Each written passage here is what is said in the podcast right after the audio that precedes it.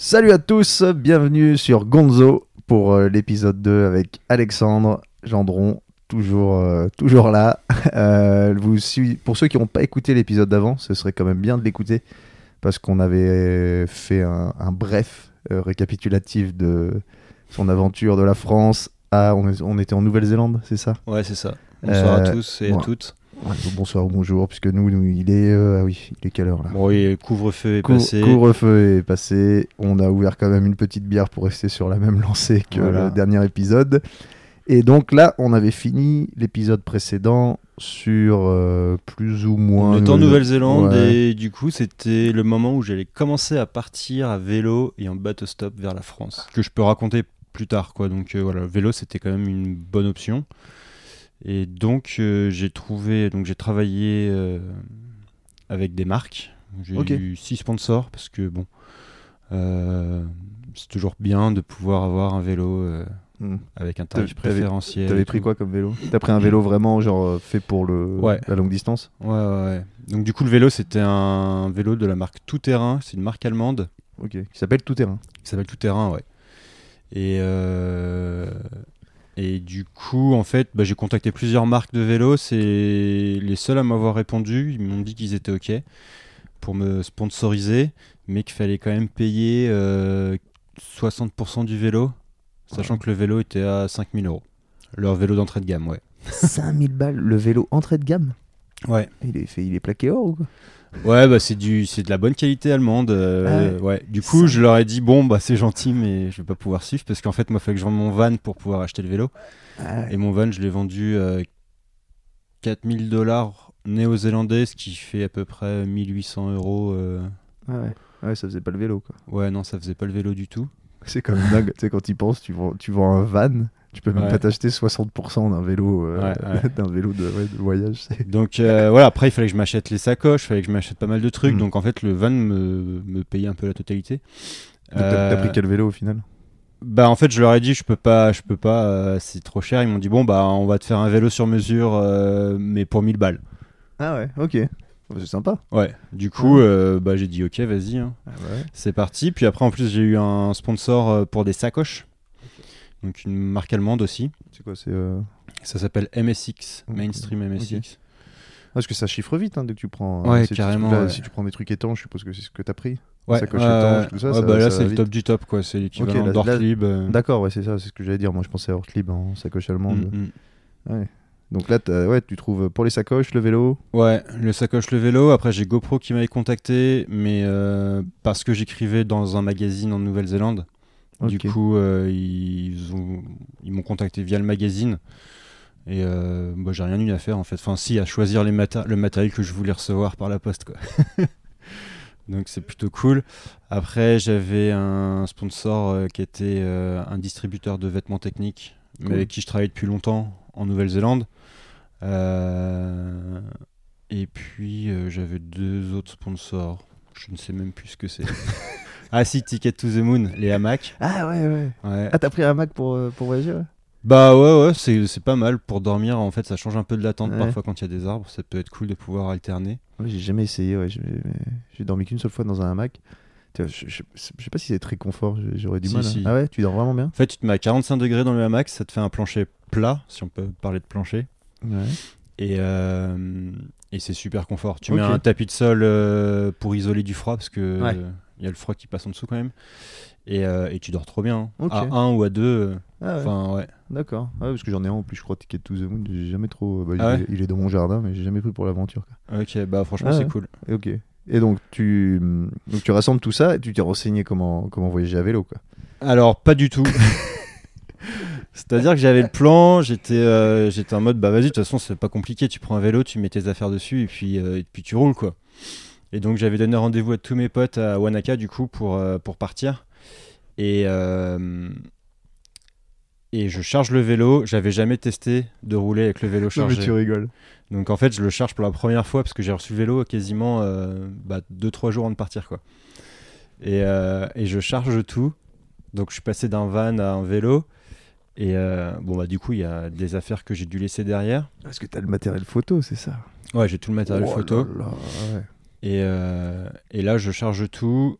c'est le moment de partir. Il y a mes potes qui sont là. Je monte sur le vélo. J'avais pas roulé une seule fois avec le vélo euh, chargé.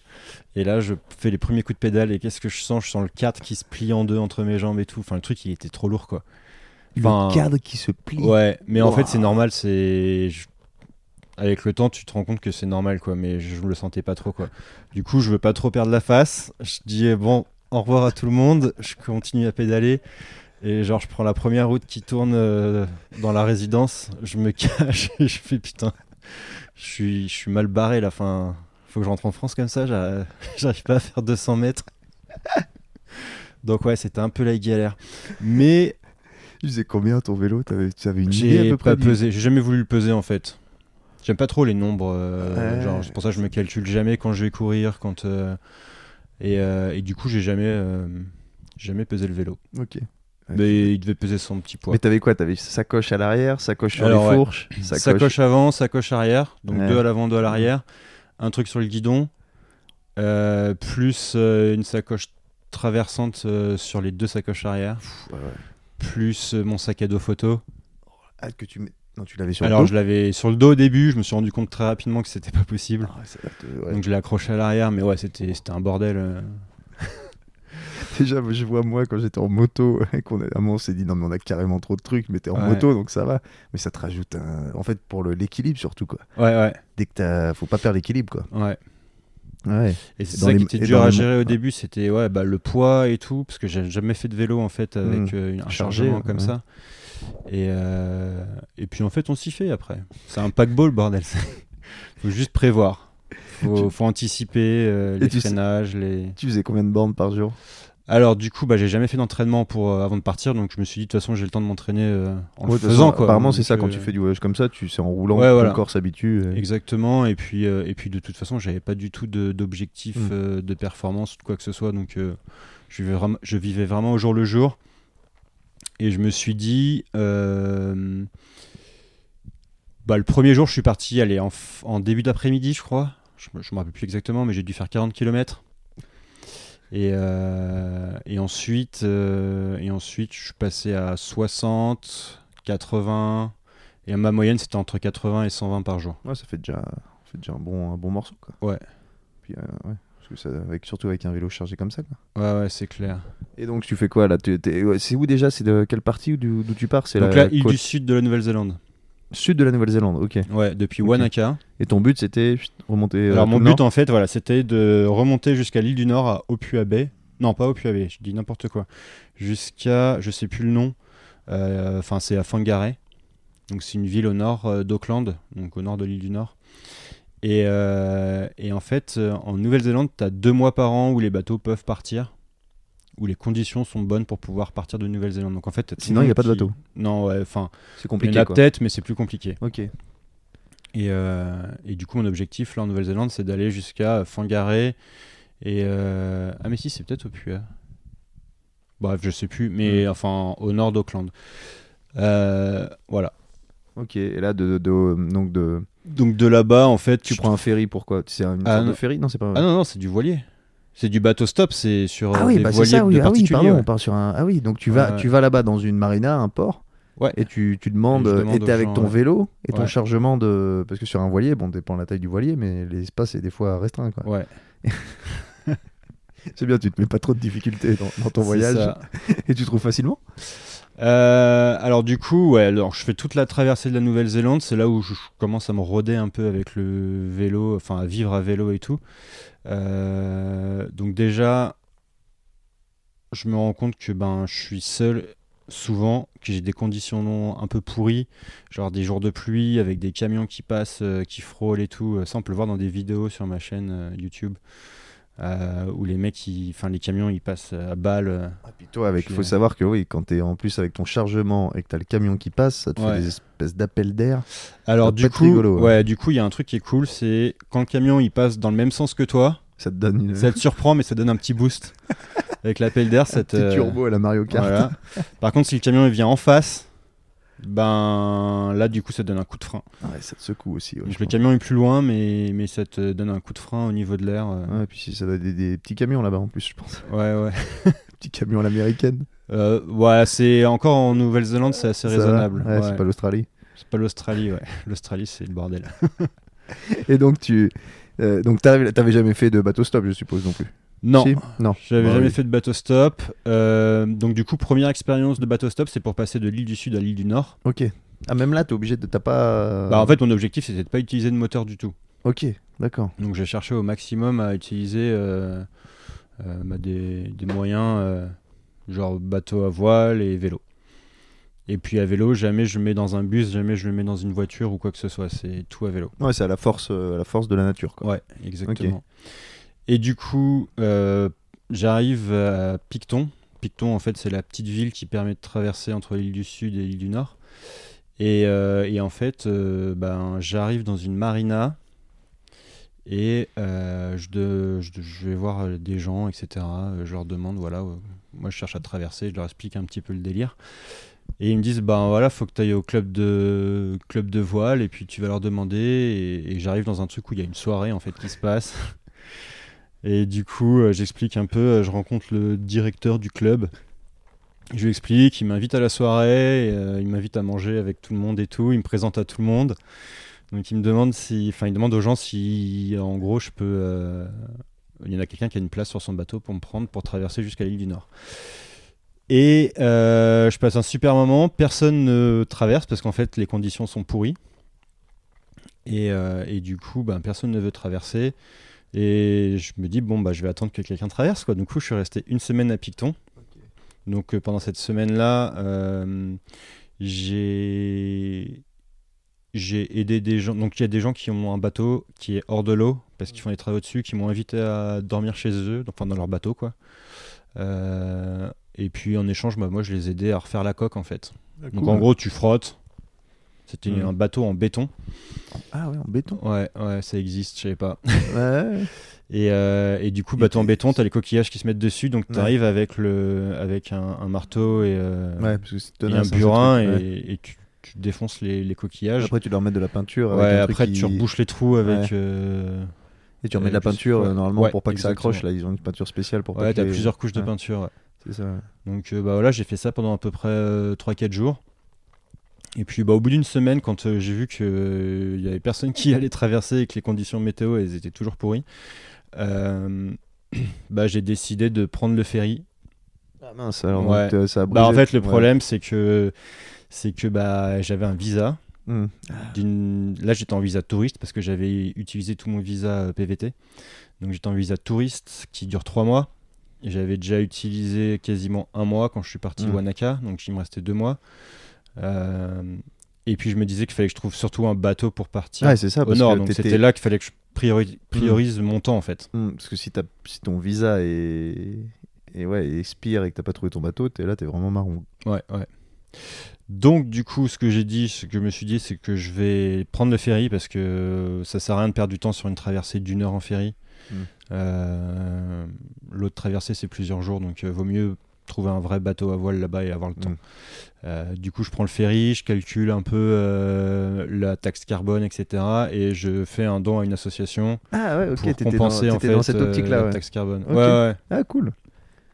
Et donc j'arrive à Wellington, du coup, la ville du vent.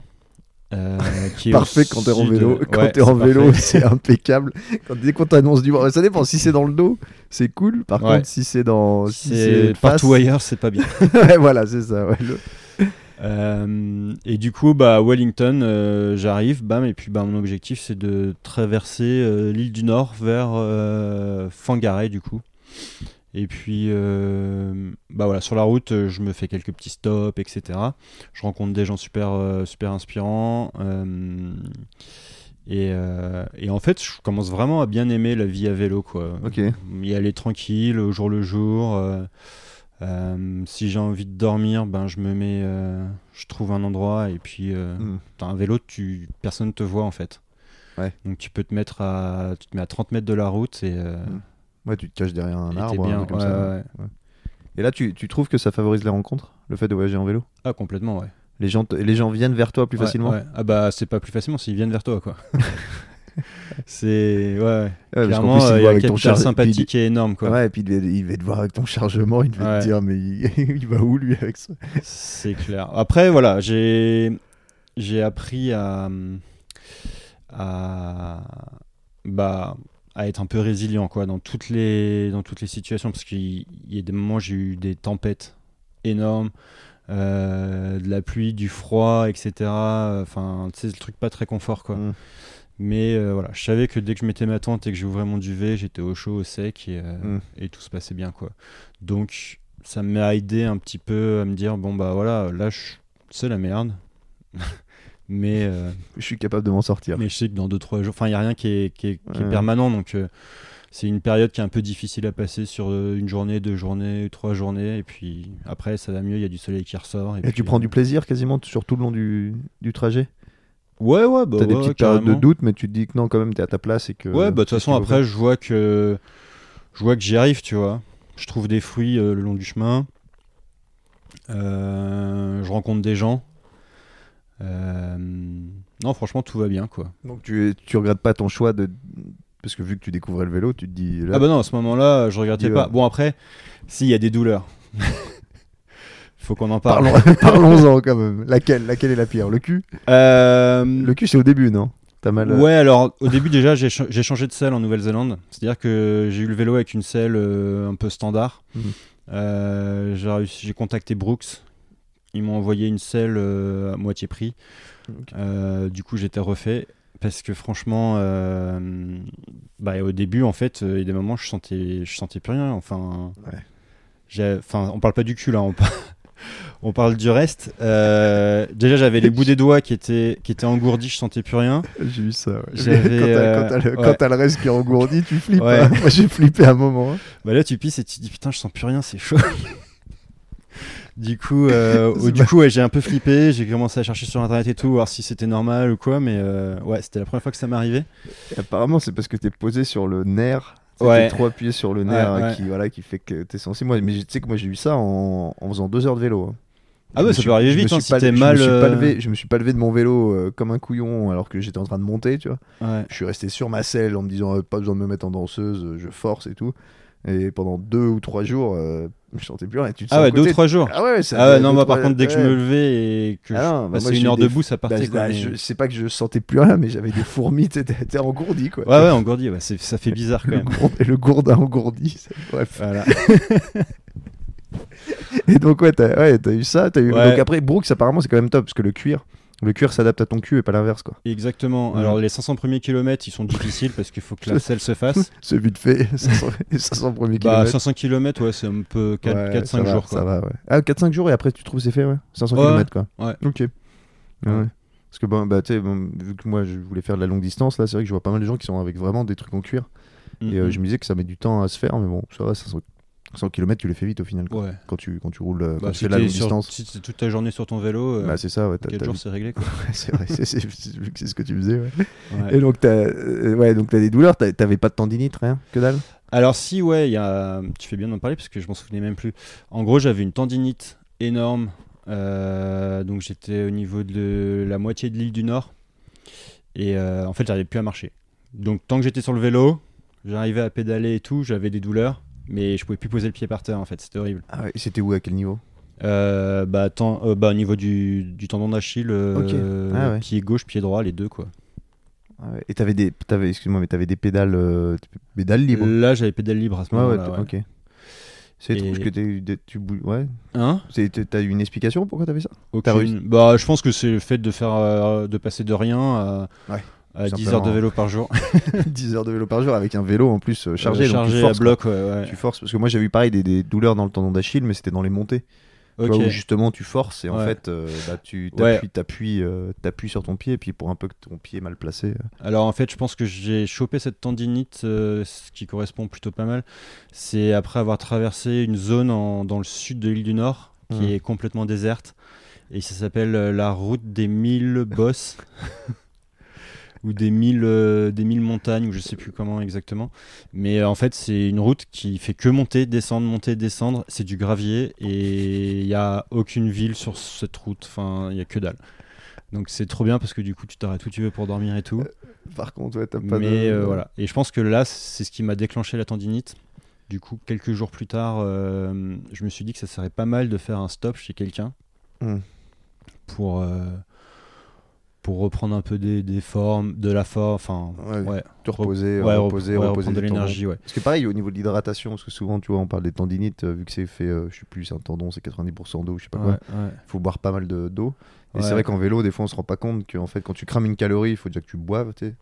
Et, euh, et qu'en fait, euh, en plus, si tu rajoutes ça à la chaleur, en fait, il faut vraiment énormément t'hydrater. Ouais. Et c'est vrai qu'au début, on se rend peut-être pas compte quand on attaque le vélo. Ouais, bah c'est vrai que le nord de l'île du Sud, du coup, euh, il y a des problèmes d'eau en Nouvelle-Zélande et du coup même l'eau au robinet est pas super potable, donc j'avais quand même passé quelques zones où, Ouais, j'étais en galère d'eau parce que ben en fait il y a plus personne qui en avait. Enfin les gens ils n'autorisaient pas à en prendre euh, Sérieux? dans les robinets parce qu'elle était pas potable quoi. Elle était pas potable. Ouais, ok, ouais. t'avais ouais, puis à l'époque, t'avais pas de filtre, pas de. Non j'avais rien du tout. Enfin voilà, c'était euh, donc je me rappelle euh, une partie ouais qui était euh, qui était difficile où il faisait chaud et où j'avais plus d'eau du tout et j'étais un peu desséché. Ouais, bah là, c'est le Donc je combo, pense que euh, c'est le combo l'un gagnant. sur hein. l'autre ouais. Et donc, Et donc j'arrive euh, euh, à même- Raglan chez un mec qui me, qui me prend euh, en, du coach surfing pendant euh, 3-4 jours. Quoi. et là, tu te reposes. Donc là je me repose, je lui file un coup de main, c'est un mec qui est euh, tétraplégique, c'est un ancien gars qui jouait dans les All Blacks, qui s'est cassé, euh, cassé la nuque Oh.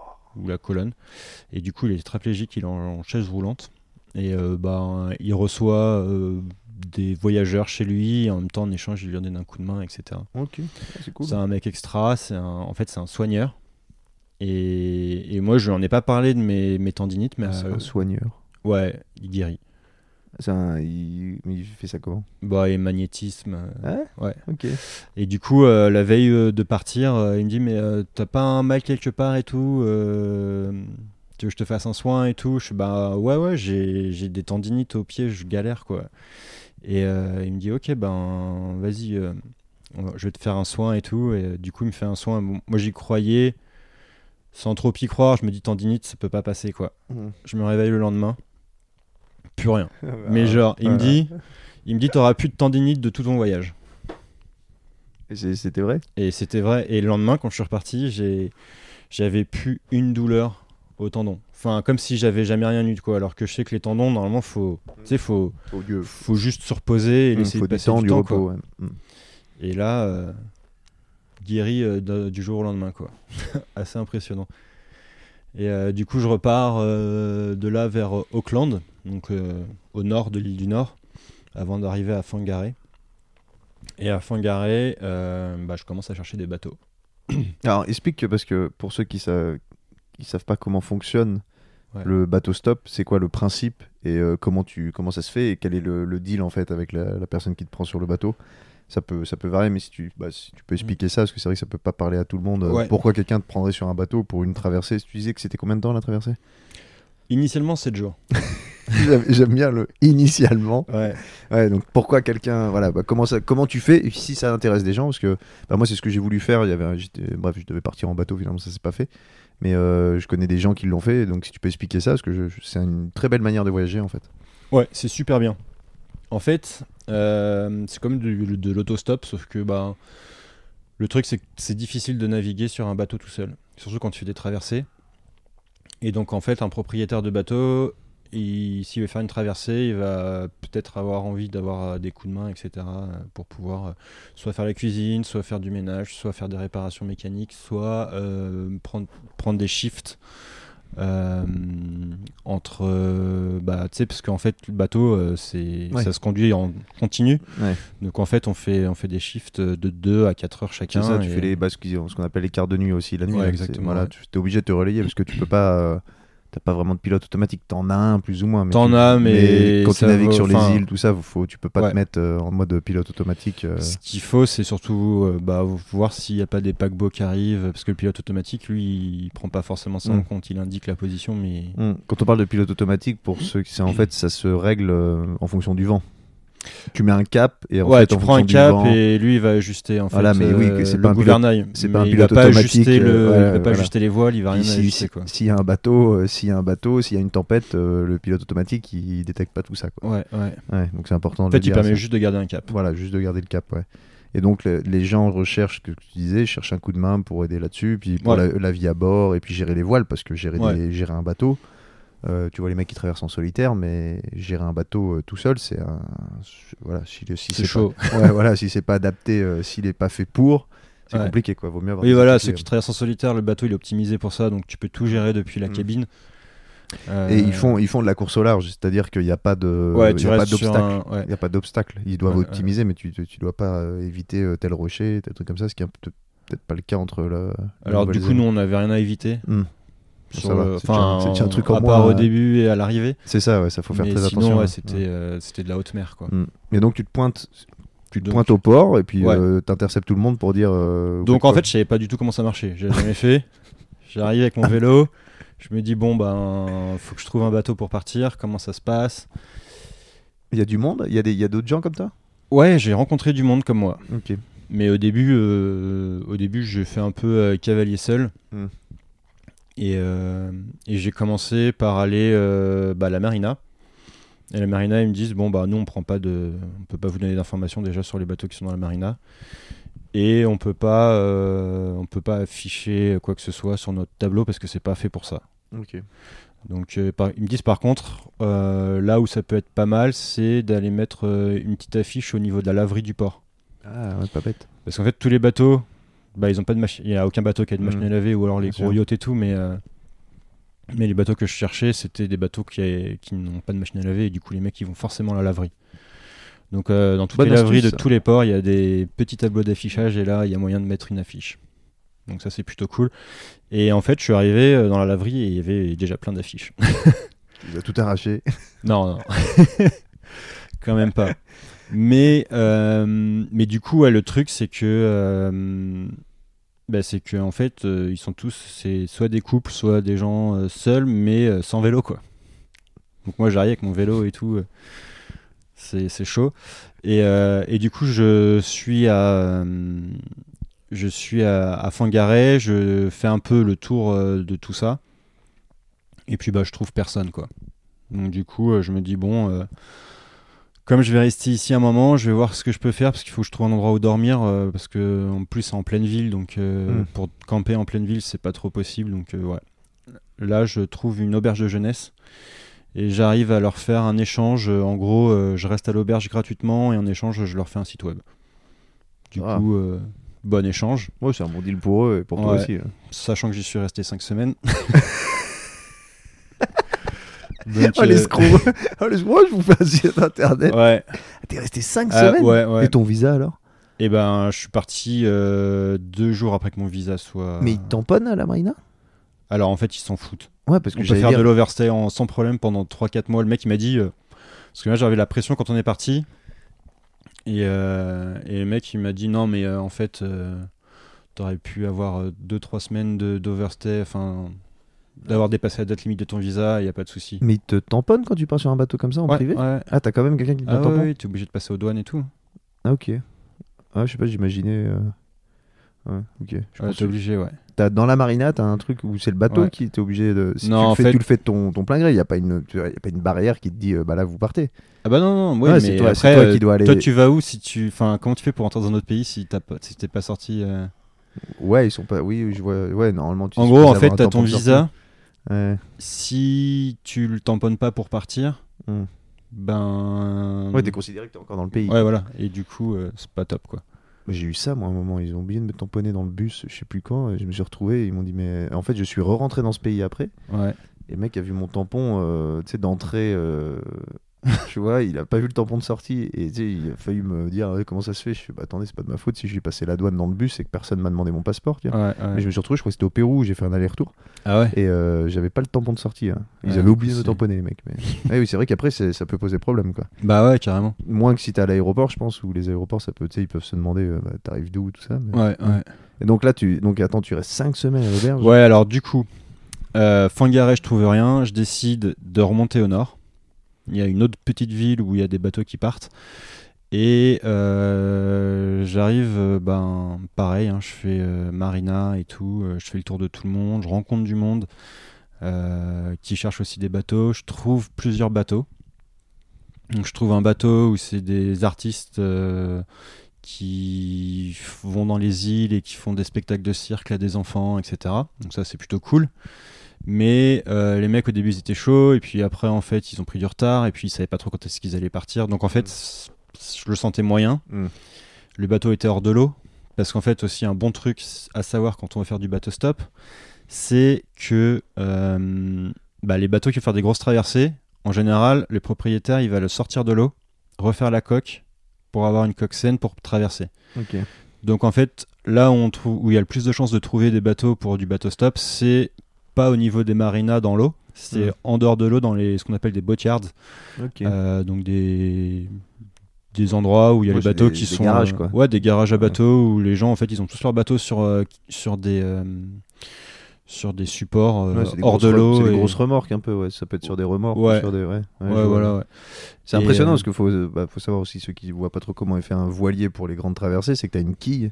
Ouais, du coup ton te bateau, donne- le pont est à une dizaine de... Enfin peut-être pas une dizaine, mais euh, Le pont haut. 5-6 mètres de haut, ça dépend ça, des bateaux. Quoi, Ça dépend de la quille et le tirant d'octa tout ça.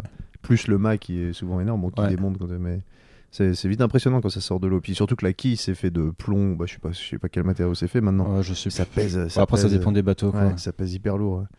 Ok, donc là, toi, tu vas là-dedans. Tu vas, tu vas, de, tu Donc, dis, tiens, euh, je vais ouais. prospecter. euh, Je vais là-dedans et là, je trouve un autre mec, du coup, euh, et euh, je vais au bar le soir avec d'autres personnes que j'ai rencontrées qui cherchent des bateaux et tout. On se dit qu'on va, on va chercher ensemble. Et le mec, il me dit Ouais, bah moi, je peux te prendre, on va aux îles. C'est quoi qui est à euh, Vanuatu? Ok. Je fais Ok, bon, bah, c'est déjà ça, tu vois. Il me demande de payer 750 balles. Ah, quand même. Et euh, ouais, ouais. Et, euh, et moi, je suis ben. je suis un peu limite, limite, tu vois. Donc, euh, 750 balles, euh, pourquoi pas? Si, si je trouvais un d'autre, ça le fera, tu vois. Mais après, Mm. il commence à, à être à tiquer un peu sur le vélo et tout. Donc, euh, et puis je le sentais pas trop le soir. Il était, euh, il a un peu bu et tout, et puis il était un peu chelou.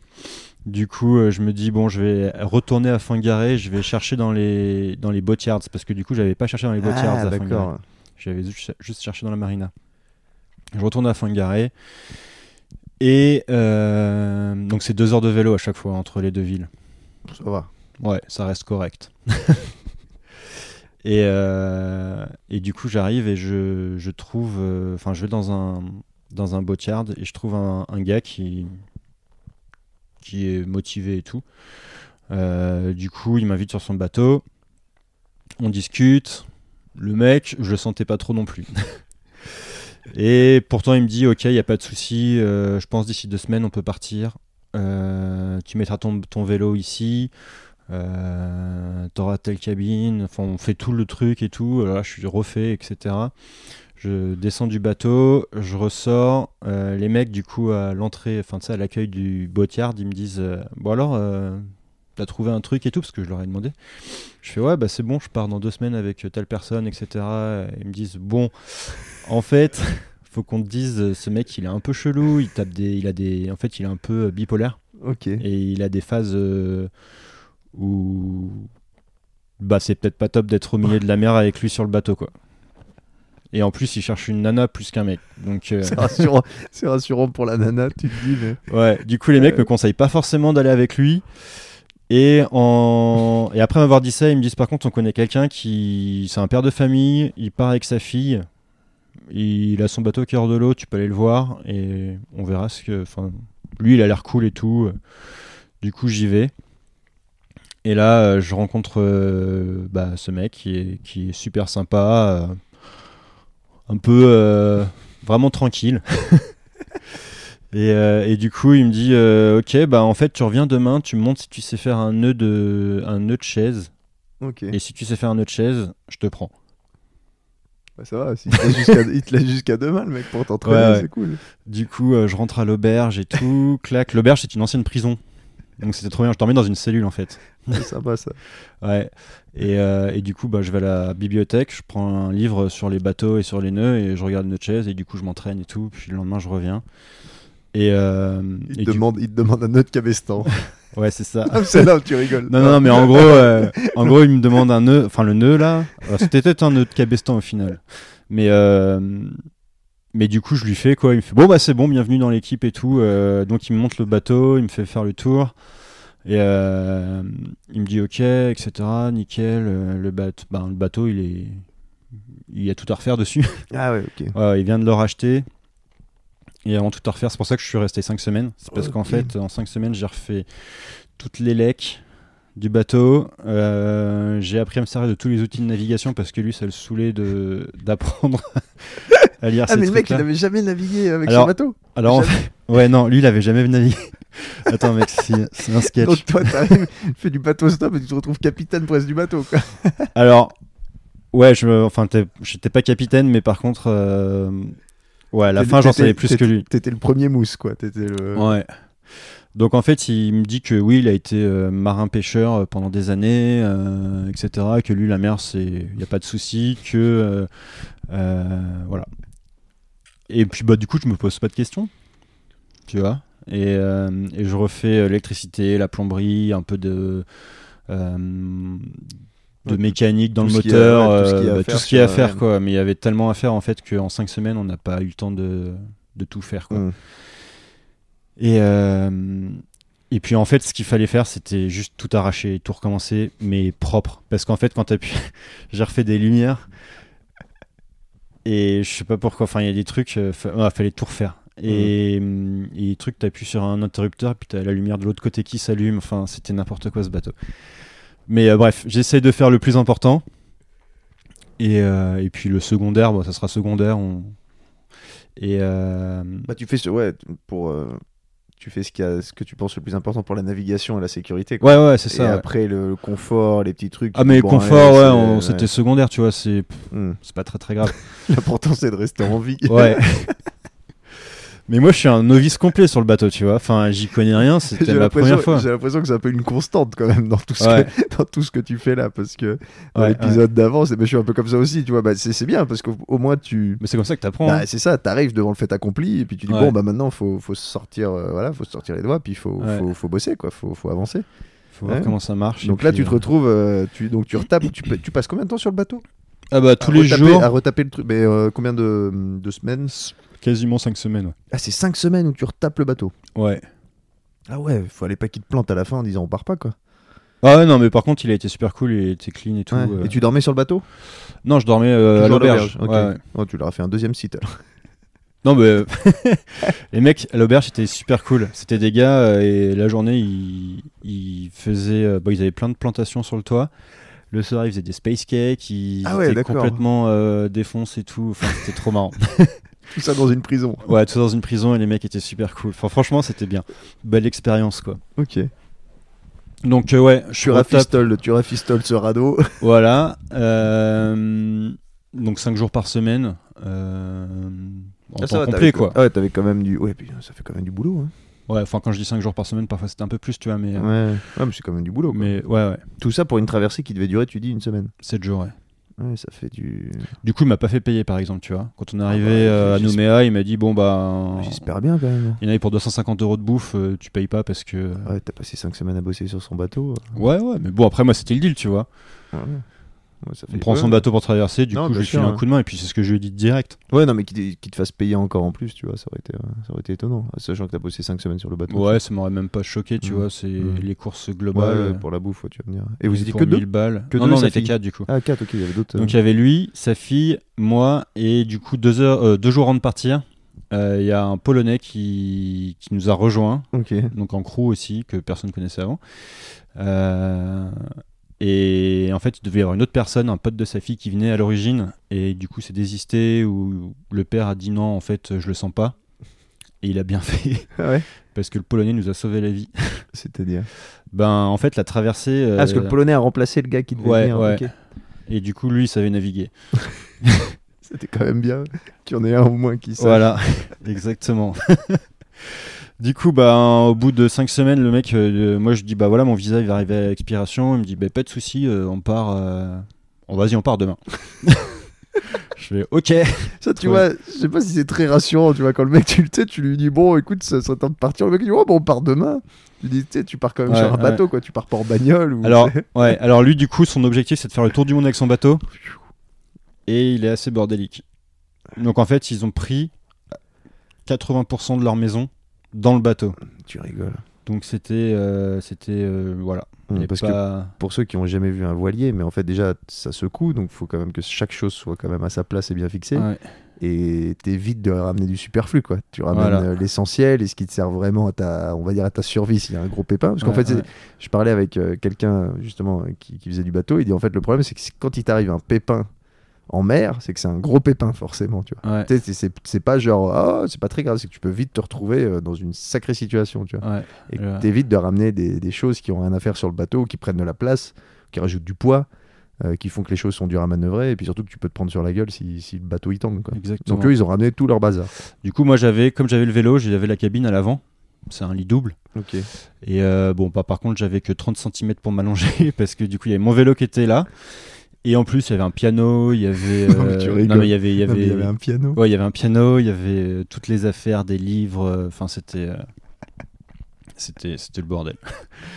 J'ai dormi qu'une nuit dans cette chambre-là parce qu'en fait, euh, bah déjà, avec la tempête, en fait, quand t'es à l'avant, Ouais, tu te prends toute la. Ah oui, ça. je, je me faisais coller au plafond et coller au lit. Enfin, c'était. Ah ouais. Ouais, parce qu'en fait, la traversée, elle a été un peu folklorique. Donc, en fait, on avait prévu de partir pour 7 jours et on, est, on a fait 11 jours. Ok. 11 jours de traversée. Et du coup, bah moi, j'y connaissais rien, donc euh, je me pose pas plus de questions que ça. On dit qu'on y va. On, du coup, on part de Fingaré. On arrive dans, une, euh, dans un autre port pour faire les papiers de sortie. Donc là où il y a le, la douane, justement. Le mec vient sur le bateau, on fait le plein, on fait les papiers, et puis bah du coup là on sort de la baie, et puis c'est parti quoi. Euh, on quitte la Nouvelle-Zélande, et là tout le monde est un peu joyeux, etc. Euh, C'est le départ. J'arrive dans ma cabine et je vois qu'à chaque vague en fait qu'on passe, il y a à peu près l'équivalent d'un petit verre d'eau qui rentre par chaque hublot de chaque côté. Donc là je fais ok, c'est la merde. Euh, J'avais pas vérifié ce truc là et du coup. euh, L'étanchéité des hublots, quoi. Ouais. Donc tu sais, c'est les blocs qui sont sur la coque, donc ils sont moitié sous l'eau, moitié hors de l'eau, donc euh, donc en fait, c'est vaut mieux qu'ils soient étanches. Donc ma première heure sur le bateau, ça a été euh, d'avoir la tête à l'envers, du coup, parce que j'étais au-dessus de toutes les affaires euh, pour pouvoir euh, bah, atteindre les hublots, etc. Et, et les réparer, quoi. Donc du coup, bah, Tu quoi, tu t'as mis un coup de mastic et puis non, alors du coup, j'ai pris une vis que j'ai mis dans, le, dans le la petite partie qui permettait de fermer à l'origine le, le hublot. Et puis après, j'ai pris un, un serre-joint de plombier en métal. Et puis j'ai juste serré euh, le truc en le vissant, tu vois. Et ça a tenu. Mais, euh, mais en fait, les hublots, ils étaient pas fermés, quoi. Ils pouvaient pas se fermer. vous aviez pas vérifié ça? Bah, je m'étais même pas posé la question, ça me, pa- ça me Ouais, ça paraissait te paraissait- logique. Ouais, bah oui, ça, ouais, ouais, non, mais, ouais. Non, mais c'est au rôle du capitaine bah, du bateau, quoi, du- le propriétaire du Et bateau. du coup, c'est vrai hein. que j'ai pas vérifié ce Puis truc comme tu dis, les hublots de devant. euh, Lui, il avait sorti son bateau qu'une fois dans une baie. Et c'était tout, quoi. Il avait jamais navigué en dehors euh, avec. C'est là que tu dis, toi, avec ton vélo qui avait jamais roulé, c'était pas grand chose au final. Ah ouais, mais j'étais safe sur le vélo. il pouvait se passer n'importe quoi. Ouais. Et, euh, et du coup, bon, déjà, ce premier truc est fait. Euh, et puis, bah là, on commence à se prendre une petite tempête dans la gueule qui va durer 11 jours. Et, euh, et voilà, moi qui ne savais pas naviguer, j'ai tout appris, euh, bah, j'ai tout appris euh, en direct live. Ah bah ouais, là tu. Puis les voiles, Ouais. ouais, gérer les voiles, tout ça, ouais. Ouais. Et C'était le Polonais qui dirigeait alors? Alors non, il dirigeait pas, mais enfin oui et non. En fait, il dirigeait, mais pas officiellement quoi. C'est-à-dire que on est parti, on s'est tapé une petite tempête. au bout de 2-3 jours, on était à 200 km des côtes, mais, mais en fait, on se rendait compte qu'on faisait du surplace, on pouvait, on n'avançait pas quoi. Ok. T'avais le vent de. Vent de face Euh, le vent, il venait de partout. Ah ouais, c'était tempête. Ouais, on quoi. avait 60 nœuds de vent, donc euh, donc 60 nœuds, je pense que c'est un truc, c'est plus de 100 km/h de vent. euh. Ouais, c'est ouais, je sais pas, je sais C'est en plus 1000 les- marins après, ouais, c'est. Ouais, j'ai jamais euh, trop fait gaffe à ces 60 nœuds, ouais, conversions, mais ouais, ça fait du. C'est quoi C'est du 1,5 ou 1,7 le 1000 marins Ouais, donc ouais, t'as Ouais, un, truc sacré truc. ça. quoi. Ouais, c'était puissant quoi. Ouais, mais tu fais quoi Tu baisses les voiles à ce moment-là? Ah ouais, tu baisses Ouais, les tu voiles. baisses les voiles, Ouais. tu t'attends quoi. Et euh, C'est bien pour une première expérience. Ouais, ouais, c'est cool. Et du coup, au bout de 300 km, bah le ça faisait trois jours qu'on était un peu bloqué euh, à 300 km quoi et du coup euh, le polonais commence à dire bon bah euh, là c'est on rentre en Nouvelle-Zélande ça sert à rien de continuer parce que bah il nous reste encore euh, enfin tout le reste quoi Il nous reste on n'avait même pas fait un tiers du, D'accord. Ou même pas un quart de la traversée quoi. Et euh, le moteur fumait et tout, enfin c'était un peu le bordel quoi. Du coup le, le capitaine vient me voir, il me fait ouais bon bah il y a le polonais qui veut qu'on rentre. Euh, Qu'est-ce que tu veux faire toi? Euh, Bah moi je dis j'ai jamais fait marche arrière donc puis mon visa il était mort et puis il fallait que je traverse l'Australie en hiver donc si on faisait demi-tour ça, ça cassé un peu tous mes plans quoi. Et du coup je dis non on continue, enfin moi en tout cas je suis d'avis pour continuer et puis on va s'en sortir quoi. Et puis bah du coup il fait ok tant mieux c'est ce que je voulais faire euh, donc on y va. 2 contre 3, 2 contre 1, ça passe. Ouais, 3 contre 4, Ah oui, parce que oui, il y 3 avait contre sa- 1 Ouais, il y ça passe. il y avait sa fille. Ouais, sa aussi, fille, elle sa était fille, faudrait- 100% confiance en son père, aveuglément. Ouais, complet. Parce que franchement, quand tu regardes en arrière, c'était chaud. Et, euh, et je me rappelle d'un soir, on était euh, du coup euh, petite accalmie, nickel, t'as tout le monde qui dort, il était genre 3h du matin, euh, lever de lune magnifique au-dessus de la mer, j'étais tout seul, les étoiles euh, sur tout le ciel. Et euh, la, elle n'a pas duré très très longtemps.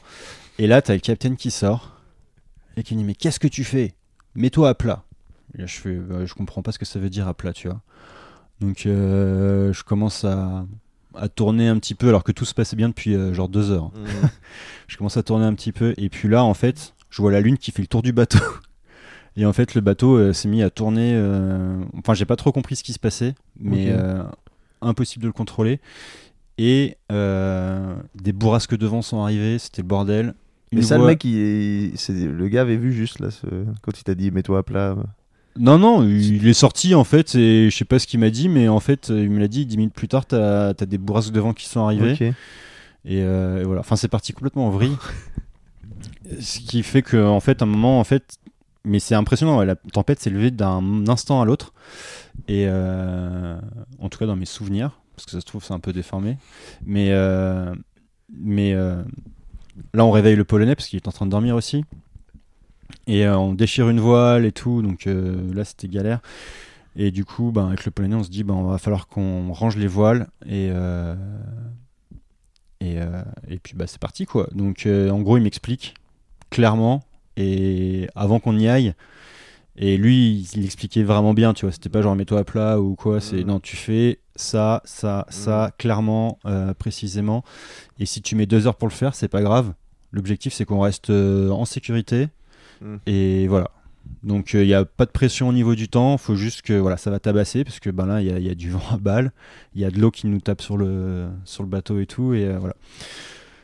On descend la voile, mais avec la puissance du vent, t'imagines, enfin c'est impossible quoi. Donc euh, on descend, euh, on met toutes nos forces et tout. Il me dit vas-y, tu tiens la voile contre la baume.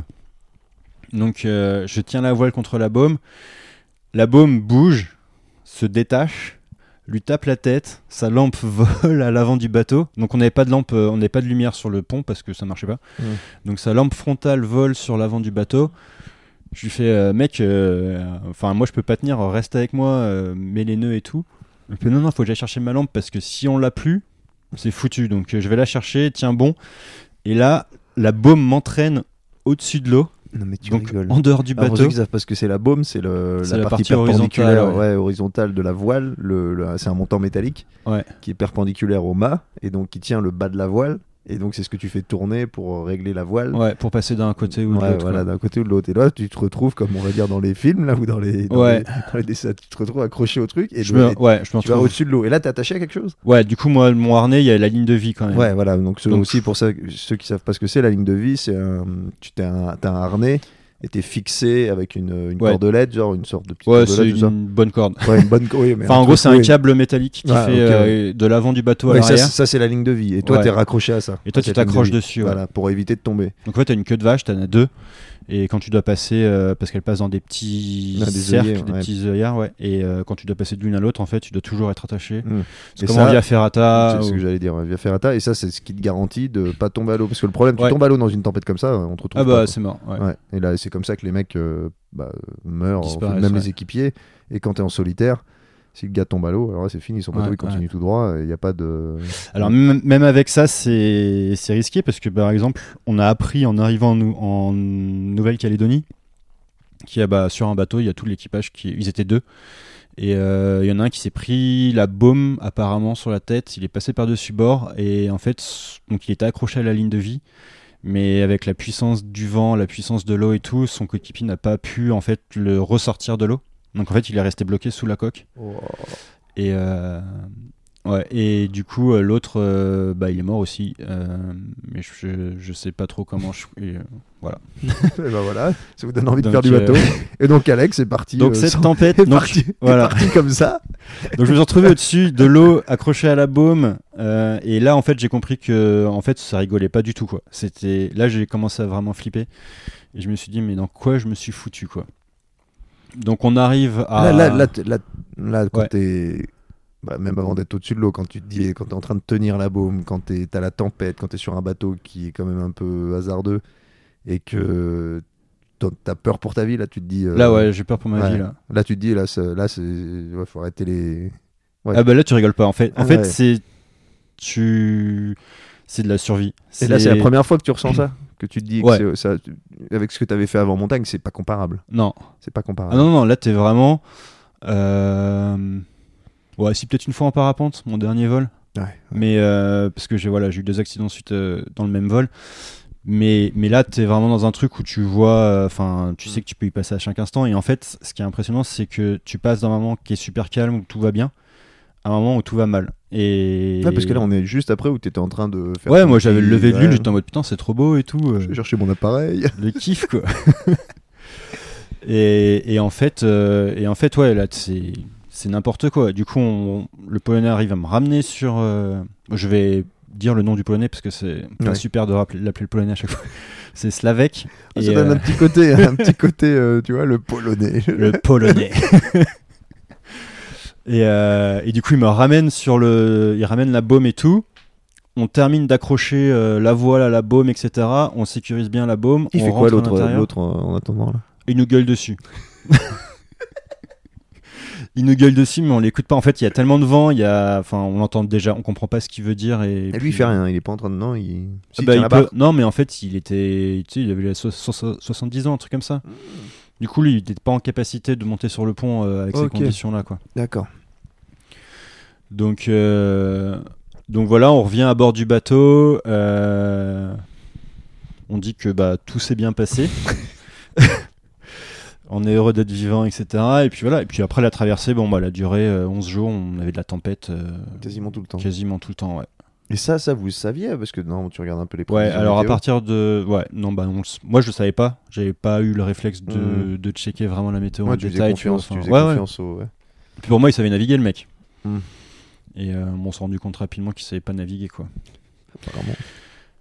Et puis après, quand il, nous- quand il s'est vanté d'avoir euh, acheté la voile de secours, euh, enfin la voile de rechange à 50 dollars sur un marché, euh, et était pas le polonais, enfin Slavek me dit, euh, elle est même pas compatible avec le bateau, enfin c'était n'importe quoi. Donc on a fait que du bricolage et tout pour pouvoir euh, mettre une nouvelle voile et tout, enfin c'était le bordel. Mais euh, voilà, pour les petites anecdotes sur le bateau, Euh. euh, bah du coup ouais, j'ai pas dormi plus de deux heures de suite pendant 11 jours. Et mouillé, on, cons- on ça, continue. ouais. apparemment, c'est un truc, c'est ouais, t'es Ouais. trempé quoi. Bah, le bateau prenait l'eau, donc euh, mouillé en continu. Qu'est-ce qu'on a eu comme problème? Problème de toilette.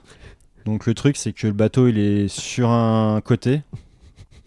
Donc en fait, on, on- on a un quart et, euh, et on est dedans pendant, euh, pendant bah, parfois plusieurs jours. Donc en fait, la pompe, du bat- la pompe des toilettes, elle pompe pas l'eau.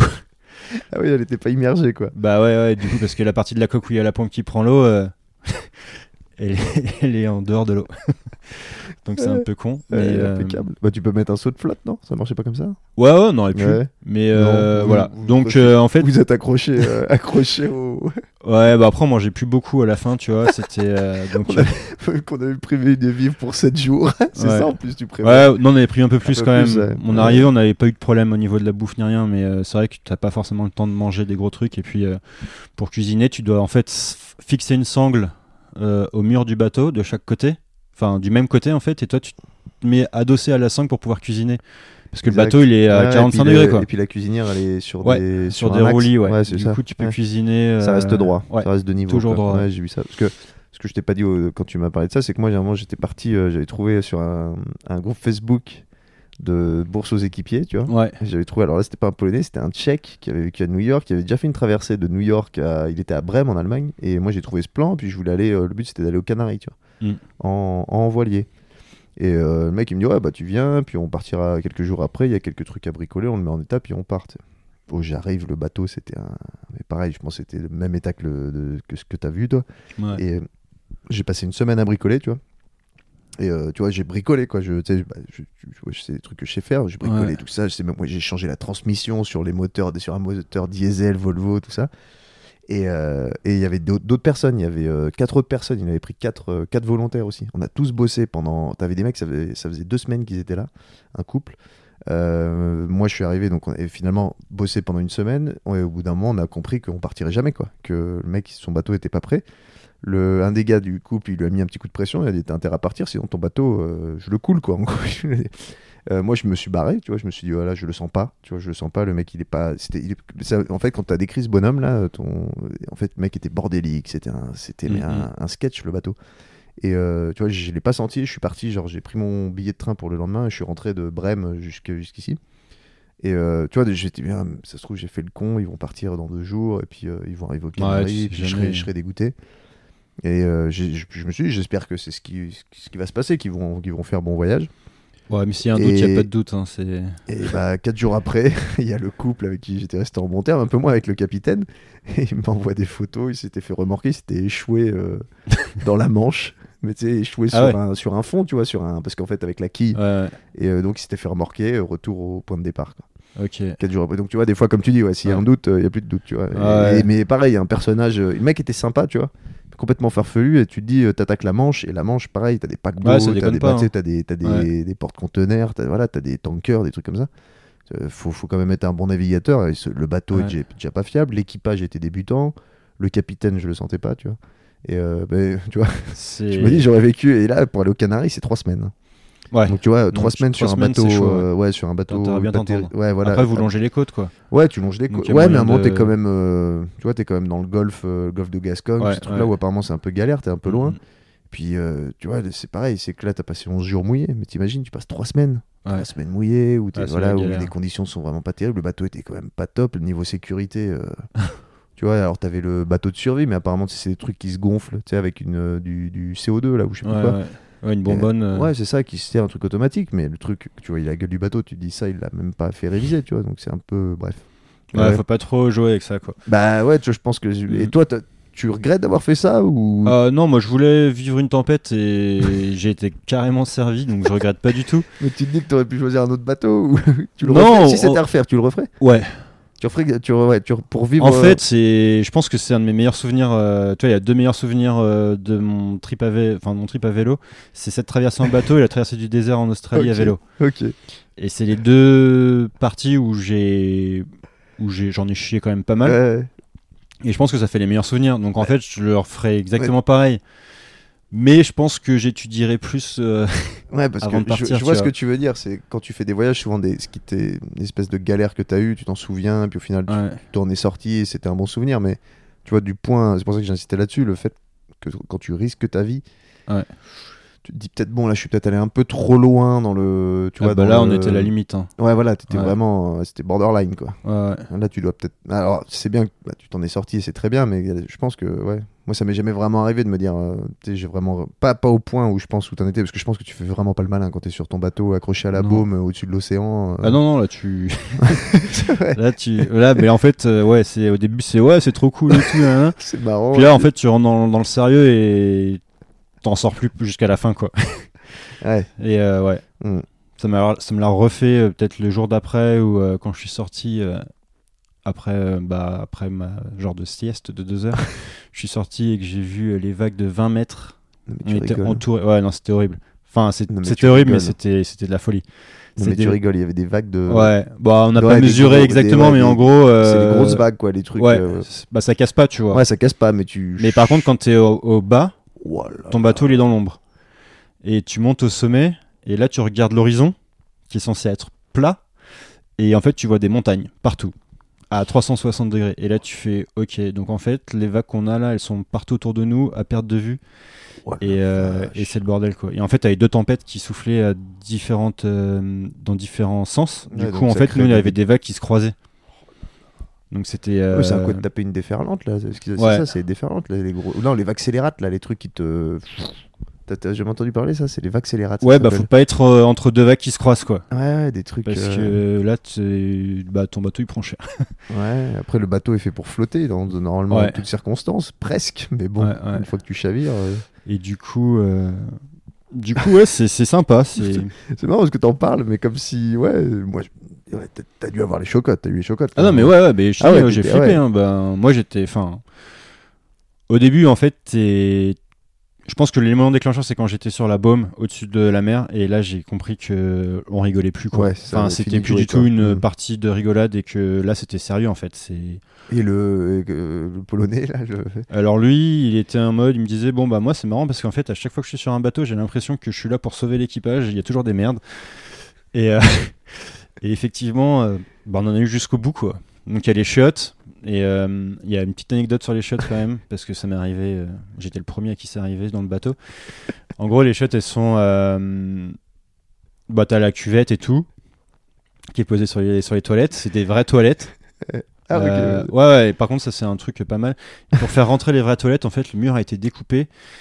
Ils ont rentré les toilettes, après ils ont mis des loquets pour verrouiller le mur en fait euh, central. Et sauf que ben j'étais aux toilettes et euh, et il y a une vague qui arrivée. Du coup, bon bah je glisse, la cuvette des, des toilettes se détache. Je me mets le coude sur le mur pour me retenir. Le mur lâche et je me retrouve au milieu du salon du bateau, euh, voilà, à moitié à poil. et à partir de ce moment-là, en fait, on n'a plus trop utilisé les, les toilettes parce que euh, parce qu'il y avait plus de respect en fait dans les toilettes. C'était euh, le capitaine, il pissait, il était un pied dans les toilettes, un pied dehors, et puis il pissait, il, il essayait de viser, mais ça en foutait partout. Enfin, c'était le bordel, Ah ouais. c'était dégueulasse quoi. Ah, mais comme tu racontes ça, ça devait être une sacrée expérience. Ah cette non, c'était traversée. n'importe. Moi, je suis arrivé euh, en arrêt de Nouméa, j'avais des boutons partout, quoi. C'était. Ah, et puis euh, l'humidité, quoi. Ouais, l'humidité, l'eau de mer, et puis, euh, enfin, c'était horrible. Mais ça reste ton meilleur, un Mais- souvenirs. Bah ouais, ouais, parce qu'au final, c'est trop bien, tu vois. Et puis, euh, moi, ce que j'ai adoré aussi, c'est euh, c'est d'être en train de naviguer de nuit. Et euh, t'es là pendant 4 heures, tu dois tenir un cap. Tu y vois rien du tout. Et en fait, à chaque instant, tu peux te prendre. Donc, t'as des poissons volants qui passent. Ouais. Donc ça, c'est dangereux parce que c'est des missiles, les bordels. hein.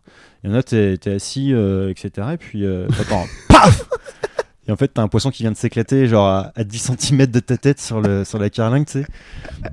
T'es en mode, waouh Ça rigole pas. Et, euh, et ouais, non, et ce que j'adore, en fait, ce que j'adorais, c'était euh, conduire de nuit. Parce que moi, j'ai toujours les shifts de nuit. Et... Euh, et t'as tout le monde qui dort, t'es tout seul, Mhm. et au moins il y a personne qui vient te faire chier Ouais, t'es un peu peinard. quoi. tu gardes ton cap et il y a des nuits où c'est trop cool, c'est paisible et tout. Enfin, paisible. C'est moins pire.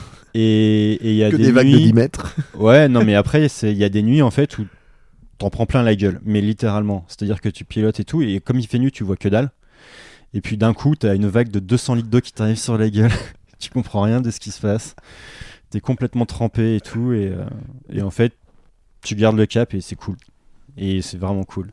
ça doit être une sacrée expérience. Ouais. Une sacrée expérience. Et donc, t'arrives à bon port. Donc on arrive à bon Ton port. vélo est entier, là? Il avait vélo, ouais, il était bien, il était bien, euh, Ouais. j'avais bien enroulé dans des, dans des couettes et tout, euh, Hmm. donc aucun souci pour le vélo.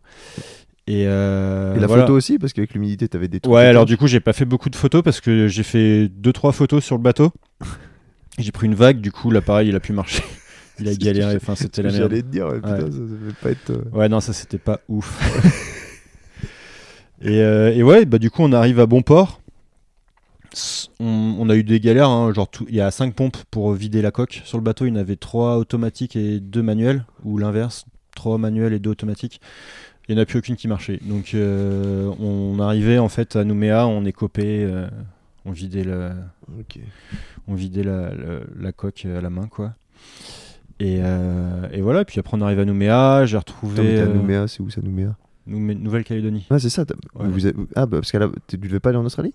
Si, mais il n'y a aucun bateau qui va direct en Australie. Ok, en fait, donc tu vas par. Nouméa D'accord, et après ils partent en Australie. D'accord. Sauf que bah, nous, on est arrivé à Nouméa, euh, le bateau il était ruiné, mais littéralement. donc euh, il était impossible de repartir.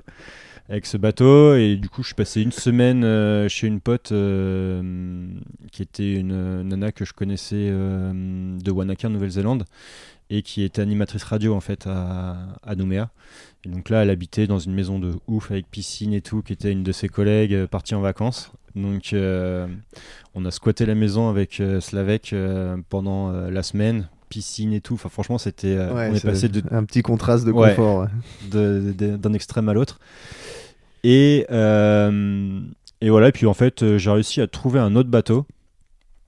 Rapidement Euh, cette fois-ci ouais Ouais, en une semaine. Ouais, ça va. En fait, une semaine après être arrivé, je suis reparti. Ok, donc t'as fait une semaine de piscine et Ouais, à peu près.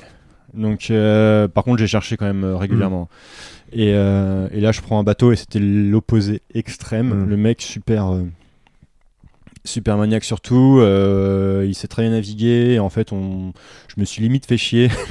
on a traversé sur 4 ou 5 jours, je crois, un truc comme ça, ou Hmm. peut-être un peu plus. Et euh, c'était trop facile. Ouais, là, on arrive à Brisbane du coup. Et euh, assez facile. Donc, euh, Ouais, deux, deux traversées qui avaient rien à voir. ouais, rien à voir. C'est pareil, tu vois, une des filles qui était sur le bateau là, euh, Ouais. super mal passé. Elle m'a, elle m'a envoyé des photos après. Elle était sur une sorte de catamaran, mais le truc euh, de luxe. Je sais plus ce qu'elle m'avait dit, mais il y avait, mais c'était un truc de malade et ça avait rien à voir avec le, bah, le bateau tout pourri qu'on avait vu avant. Quoi. Le contraste était, était assez fou. Quoi. Ouais. Donc ouais, c'est vraiment, tu peux. Ah, ouais, t'as vraiment de tout. hein. ouais, ouais, ça Bah, c'est pareil, en. Nouvelle-Zélande, il y a un mec qui, avait- qui voulait me prendre aussi euh, avec lui, mais il partait trop tard justement. Mm. Et euh, lui, il avait un catamaran, mais Ouais, dès que t'es sur un catamaran, flambant neuf. Ouais, ouais, c'est grand luxe. là. Ouais, ouais. Ça, ça doit être cool aussi, mais comme tu dis, c'est différent. Ouais, c'est différent, c'est pas du tout la même expérience. ouais. Et puis, je pense que lui, il serait pas du tout parti euh, quand on est pas. Enfin, aura- il y a un peut-être attendu la fin de la tempête. C'est clair. mais euh, voilà. Et donc, t'arrives après en Australie? Donc là, j'arrive à Brisbane. Hmm.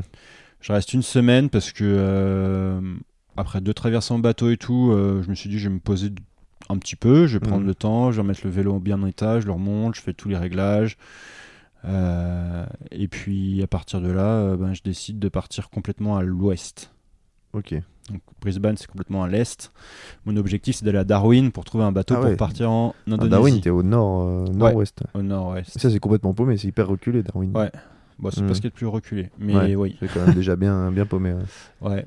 Et du coup, mon objectif, c'est euh, Brisbane, Alice Spring, Alice Spring, Darwin. Et c'est, ça fait combien de bornes, ça, en tout? Je crois il y a. euh, sais pas, 3000, un truc comme ça Ou Facile. plus. Même peut-être plus, même. Je sais plus. Je sais plus combien j'ai fait de kilomètres en Australie. Et là, donc, tu te dis, ouais, Euh, du coup, bah là, je prends le vélo, je roule, et puis bah, plus ça va, et moins il y a de maisons, et plus les routes elles deviennent petites, etc. Mais, euh, mais t'as du temps quand même. Hmm. Donc euh, bah là, tout se passe bien et tout. euh.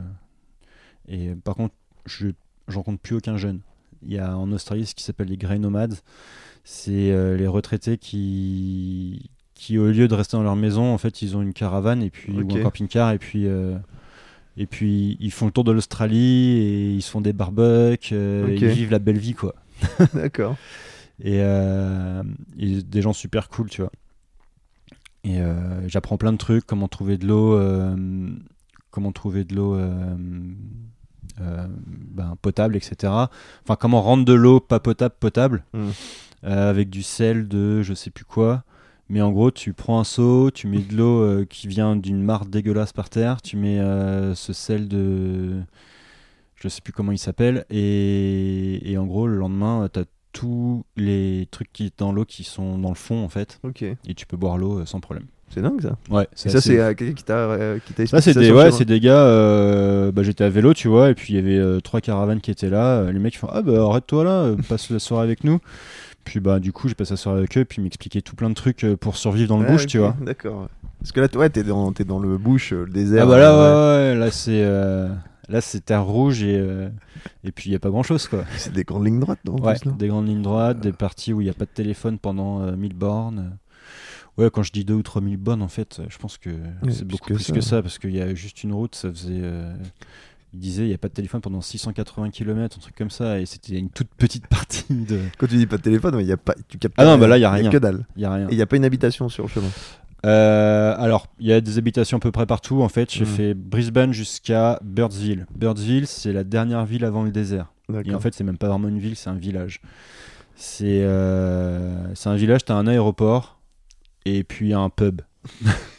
enfin, un hôtel, comme ils appellent. Ce qu'ils appellent un hôtel, c'est un pub. Et, euh, du coup, bah, moi, j'arrive là et direct, euh, je vais me prendre une bière, euh, je vais me prendre un plat du jour. En général, c'est du poulet pané, escalope parmigiana, là, un truc qui passe bien après une journée de vélo. Et, et je rencontre du monde, tu vois. Parce que là, bah, du coup, t'arrives là-bas à vélo, les mecs, ils, ils viennent te voir. Là, plus que n'importe où ailleurs, parce que du coup, quand je suis arrivé, j'ai garé mon vélo à côté d'une rangée de 4x4, mais c'est pas n'importe quel 4x4, c'est- pas les 4x4 que Ouais, tu vois ici, quoi. C'est euh, c'est du 4x4 à l'australienne, quoi. Ok. Et, euh, et du coup, je passe quoi deux jours là-bas. Je rencontre un couple avec une voiture immatriculée 74 Euh, à. Birdsville. Ouais, on a fait une photo ensemble. D'ailleurs, faut que je les retrouve ces gens. Et euh, et moi, je décide en fait de traverser le désert, mais genre dans le dur, quoi. Il, fait, il fait combien de dé- le désert de. Euh, J'avais compté 12 jours de traversée. 12 jours dans le désert. Ouais. Mais, euh, mais euh, voilà. Et du coup, les mecs, ils me disent on te conseille vraiment pas de le faire. Mais comme je suis un peu têtu, je me dis ben, je vais quand même le faire, tu vois. Et en fait, les gars me conseillent, m'ont dit vas-y au moins une, une nuit et reviens ici et, et tu verras. La première dune, c'est la plus grosse. Tu vois comment tu t'en sors et puis tu reviens et tu verras comment ça se passe. Du coup, je décide de faire ça. Je pars avec euh, donc peu de provisions parce que je, savais que je passais une nuit que je revenais. Et euh, je pars et tout, bam bam. Et puis euh, bah, il faisait chaud, il faisait très chaud, beaucoup plus chaud que tous les autres jours. Et, et je galère, mais genre bien. Je me prends même euh, première chute de vélo et tout, je pète le porte-bagages avant, enfin là c'était un peu la galère et tout, donc euh, clairement euh, c'est des messages qui disent c'est pas forcément une bonne idée de passer par là. Mais j'arrive au sommet de la dune et coucher de soleil, nickel. Interdiction de dormir sur la dune, du coup je m'écarte un peu des gens qui étaient là parce qu'il y avait des quelques Australiens avec leur 4x4 qui montaient la dune, tu vois. Et je m'écarte un petit peu. Le, le soleil euh, tom- enfin se couche, la nuit arrive, les gars ils rentrent chez eux. Je me retrouve tout seul au, au sommet de la dune, etc. Euh, et là je me rends compte qu'en fait euh, c'est de la folie parce que t'as des moustiques, mais genre un truc de malade.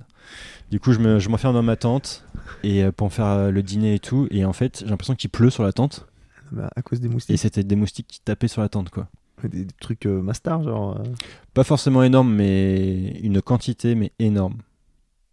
Un truc de malade. Du coup, je me dis, ben, en fait, il faut que je prenne des photos parce que euh, je suis au sommet de la dune, il y a un- la voie lactée tout au-dessus, et le, le désert est en fleurs parce qu'il avait plu il y a quelques jours. Donc en fait, c'était un truc de fou, quoi. C'était trop beau. Et, euh, et du coup, je, je m'équipe avec euh, mon pantalon à- de pluie, euh, ma veste de pluie, enfin tout euh, couvert euh, des pieds à la tête. Et euh, je sors faire des photos. Et franchement, c'est des pures photos, quoi. J'ai vraiment kiffé cette partie-là. Le lendemain, je retourne à Birdsville. Je me dis, ok, c'est pas forcément le meilleur plan euh, de traverser le désert parce que c'est quand même chaud. Et puis le vélo, euh, c'était impossible de rouler euh, dans, Mm. dans le sable, quoi. C'est. euh, Ah, parce que t'as- ah oui, t'as- c'était la piste. Ah, là, c'était pas de la piste, là, c'était de la dune, quoi. Ah, il y a pas de. y a- Là, il n'y avait pas de piste, c'était de la dune, ouais. Ouais, non, c'était. Toi, tu voulais avec ton, ch- ton Ouais. vélo chargé rouler Ouais. dans le sable. Non, mais j'étais euh, j'étais complètement naïf. Bref, je suis revenu à Birdsville, je répare mon porte-bagages. Et, euh, et du coup, je décide de checker la carte et de remonter euh, bah, 400 km plus haut à Boulia, qui est une petite ville. Un petit détour de 400 km. Ouais. Mais bien, du coup. Parce que là, du coup, il y a une piste qui traverse. Et c'est ce qu'ils appellent, c'est la Plenty Highway. Et ça n'a rien d'une highway. c'est une piste, en fait. Et, euh, et ils appellent ça le plus. Le, le, the, the longest shortcut euh, of Australia. Donc, en fait, il te permet de traverser l'Australie de part et d'autre. Mais en gros, c'est le, le raccourci le plus long. Et, euh, et c'est que de la piste et tu es obligé d'avoir un 4x4 euh, équipé pour pouvoir passer quoi, sinon euh, Ou un vélo. ou un vélo. Donc euh, j'arrive à Bouya, je fais le plein. Je sais que là, entre Bouya et Alice Spring, t'as 800 km où t'as rien. Là, il a rien. Là, il y a vraiment rien. Là, c'est-à-dire qu'il y a, il y a pas de ferme, il y a pas de ville, il y a, il y a personne, il y a rien. Mais genre rien. Mhm. Et du coup, je me fais, euh, je me fais 16 litres d'eau. Je me mets 16 litres d'eau sur le vélo, je remplis tous les sacs de, de nourriture et tout. Et là, pour le coup, je pense que c'est le moment où mon vélo a pesé le plus lourd. C'est-à-dire que je pouvais même pas le soulever. Et quand je commence à pédaler, eh ben, le vélo, il avance pas. Donc du coup, j'y suis obligé d'aller vraiment doucement, de prendre de la vitesse. Et puis, euh, et puis d'avancer quoi. Et une fois que je suis lancé, par contre, faut pas que je m'arrête parce que parce que c'est la galère. Donc là, je roule, je roule, je roule. Et puis j'ai une voiture qui me double. Donc c'était le premier, premier euh, après-midi dans le dé- dans, sur cette route là, sur cette piste. Et, euh, et elle s'arrête devant moi, mais genre à 200-300 mètres quoi. Il y a deux personnes qui sortent. Moi je continue à rouler et tout, j'arrive vers eux. Et ils me font ouais, euh, deux jeunes. Ils me font ouais, euh, tu fais quoi? Tu vas traverser et tout euh, le désert, etc. Je suis bah ouais. Ah bah nous aussi, du coup, c'est trop bien et tout. ce soir, ça te dit qu'on qu'on bah, qu'on dorme euh, tous ensemble, qu'on se fasse un feu de bois et tout, euh, qu'on passe la nuit ensemble, quoi. Parce que c'était le premier jeune qu'on voit depuis qu'on a quitté la côte. Et moi, c'était les premiers jeunes que je voyais aussi, tu vois. Et euh, on, était, on était refaits, quoi. C'était deux Allemands.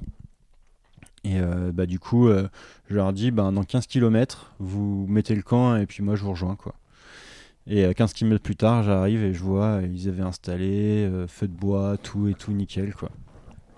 Donc en fait, le mec, donc c'était un couple, le mec euh, était euh, graffeur.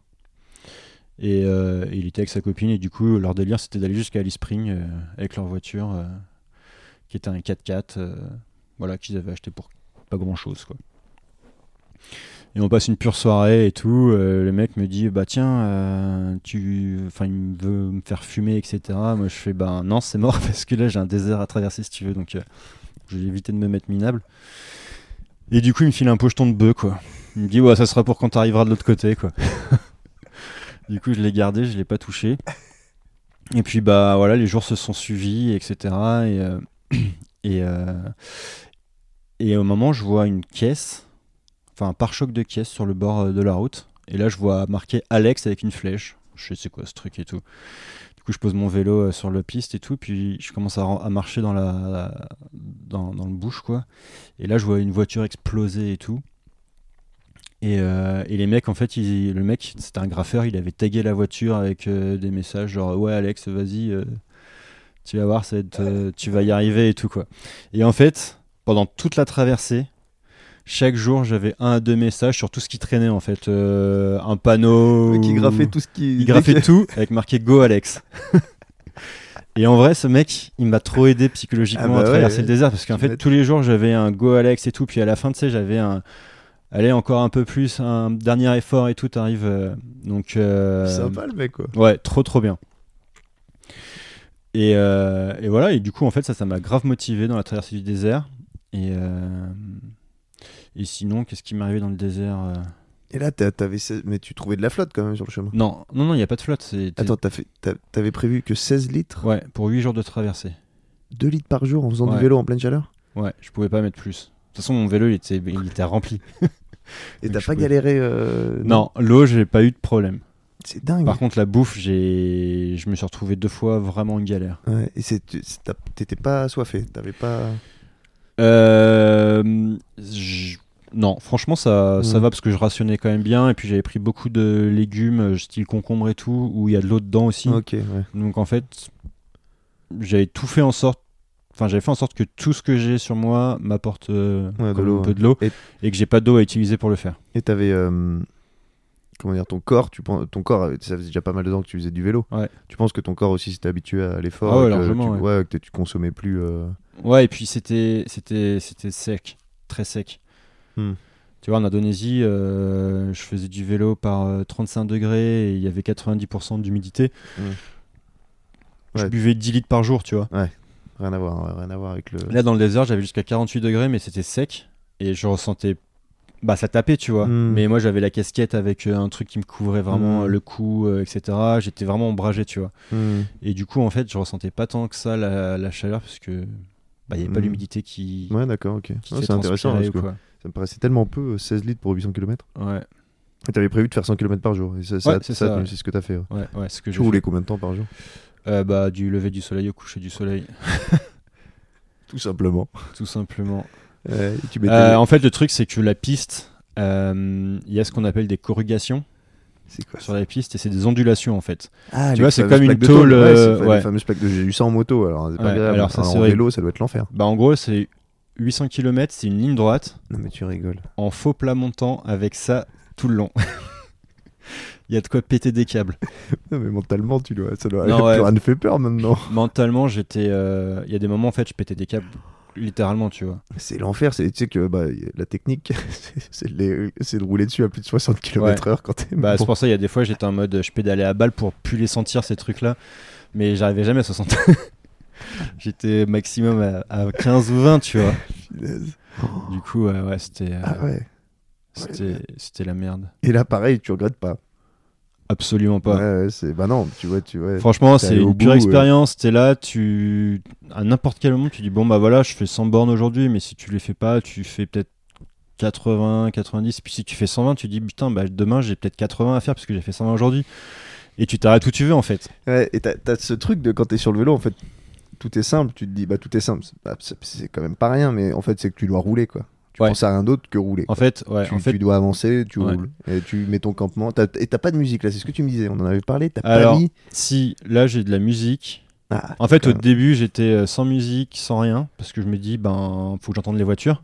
Ok. Ah bah là, tu... oui, là, il y avait plus grand monde, quoi. Ouais, mais même euh, en Nouvelle-Zélande, au bout de 4 jours, euh, j'étais dit c'est bon, en fait, c'est quoi la voiture? Je l'entends arriver derrière moi et elle m'écrase. Bah oui, tard. que j'ai de la hein. musique ou pas, j'aurais pas Ouais. le temps de- d'avoir de, Ouais. réflexe. Donc en fait, je me suis dit, vas-y, tu sais quoi, j'écoute des podcasts, j'écoute Mm. de la musique et, Je et me- je profite de ces 10 heures par jour où je fais du vélo Mm. Pour, euh, bah, pour apprendre des choses, pour... euh, Je m'étais posé voilà. la question, tu vois, pour ce truc de la bagnole qui arrive derrière quand t'es en vélo. Je me suis dit, est-ce que je me mets un petit rétro et tout? Je me suis dit, mais ça, en fait, ça va me faire flipper. Et je- si la bagnole Mm. arrive et qu'elle fait un écart, j'aurai jamais le temps de l'esquiver de toute façon. Ouais. Même si je la vois, Oui, voilà. même si je l'entends.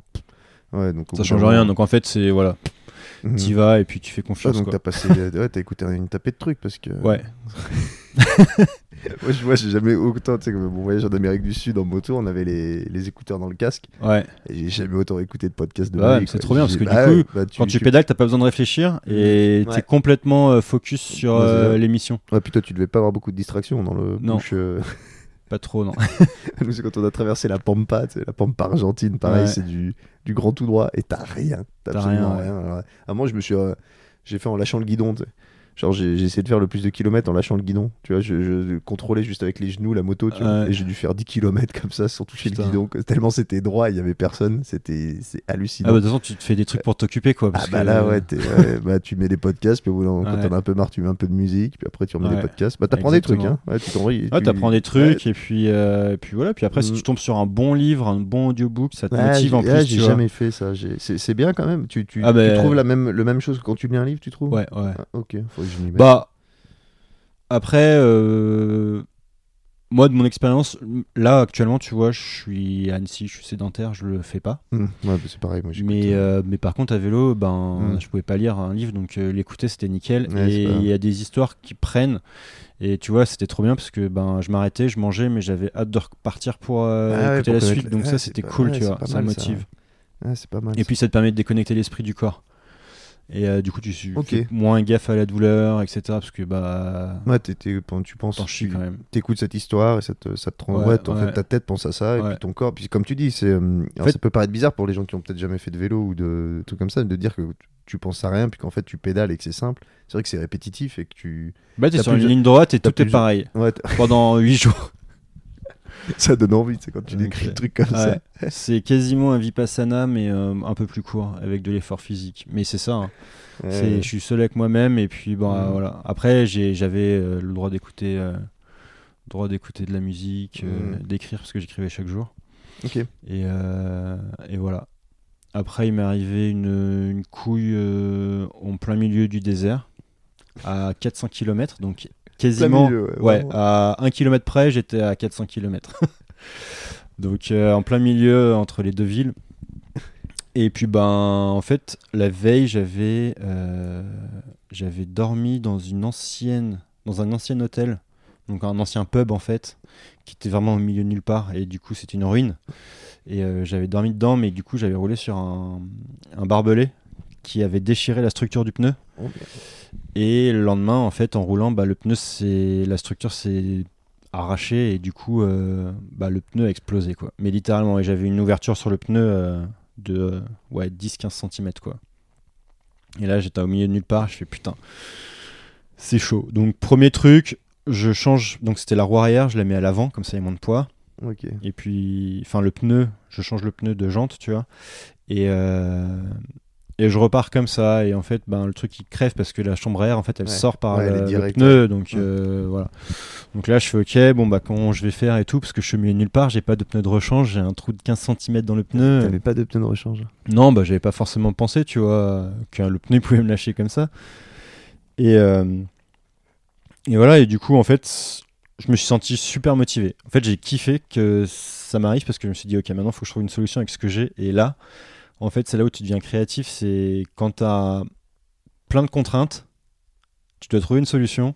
Et du coup, c'est le meilleur moment pour être créatif. C'est voilà. Et je pense que aujourd'hui, euh, dans certains projets, je me mets aussi des contraintes spécifiques parce que ça me permet T'as de, l'air d'aimer ça, les contraintes. hein. créer. Ouais, mais en fait, tu trouves des solutions que Ah, tu n'aurais jamais trouvées autrement, en fait. Non, non, c'est vrai que t'en as affronté des contraintes pour le Ouais. coup. Euh, traverser sur un bateau euh, qui avait pas l'air terrible de, de se taper une tempête, traverser un désert Ouais. euh, avec, un, avec un vélo surchargé. ouais, et donc tu, tu bricoles quoi? Et du coup, ben, j'avais déjà vidé bah, la moitié de mes bouteilles d'eau. Ah, donc t'as coupé un. Donc du coup, je me suis dit, je vais prendre une bouteille que je vais découper pour, faire un quoi. patch en fait Mhm. entre la chambre à air et le pneu. Et du coup, le truc, ça a marché quoi. Et t'as fait fait- 400 j'étais km refait. avec Ouais, mais par contre, je crevais euh, tous les jours. Donc le truc, je l'ai, je l'ai découpé, je l'ai poncé avec parce que j'avais un laserman en fait.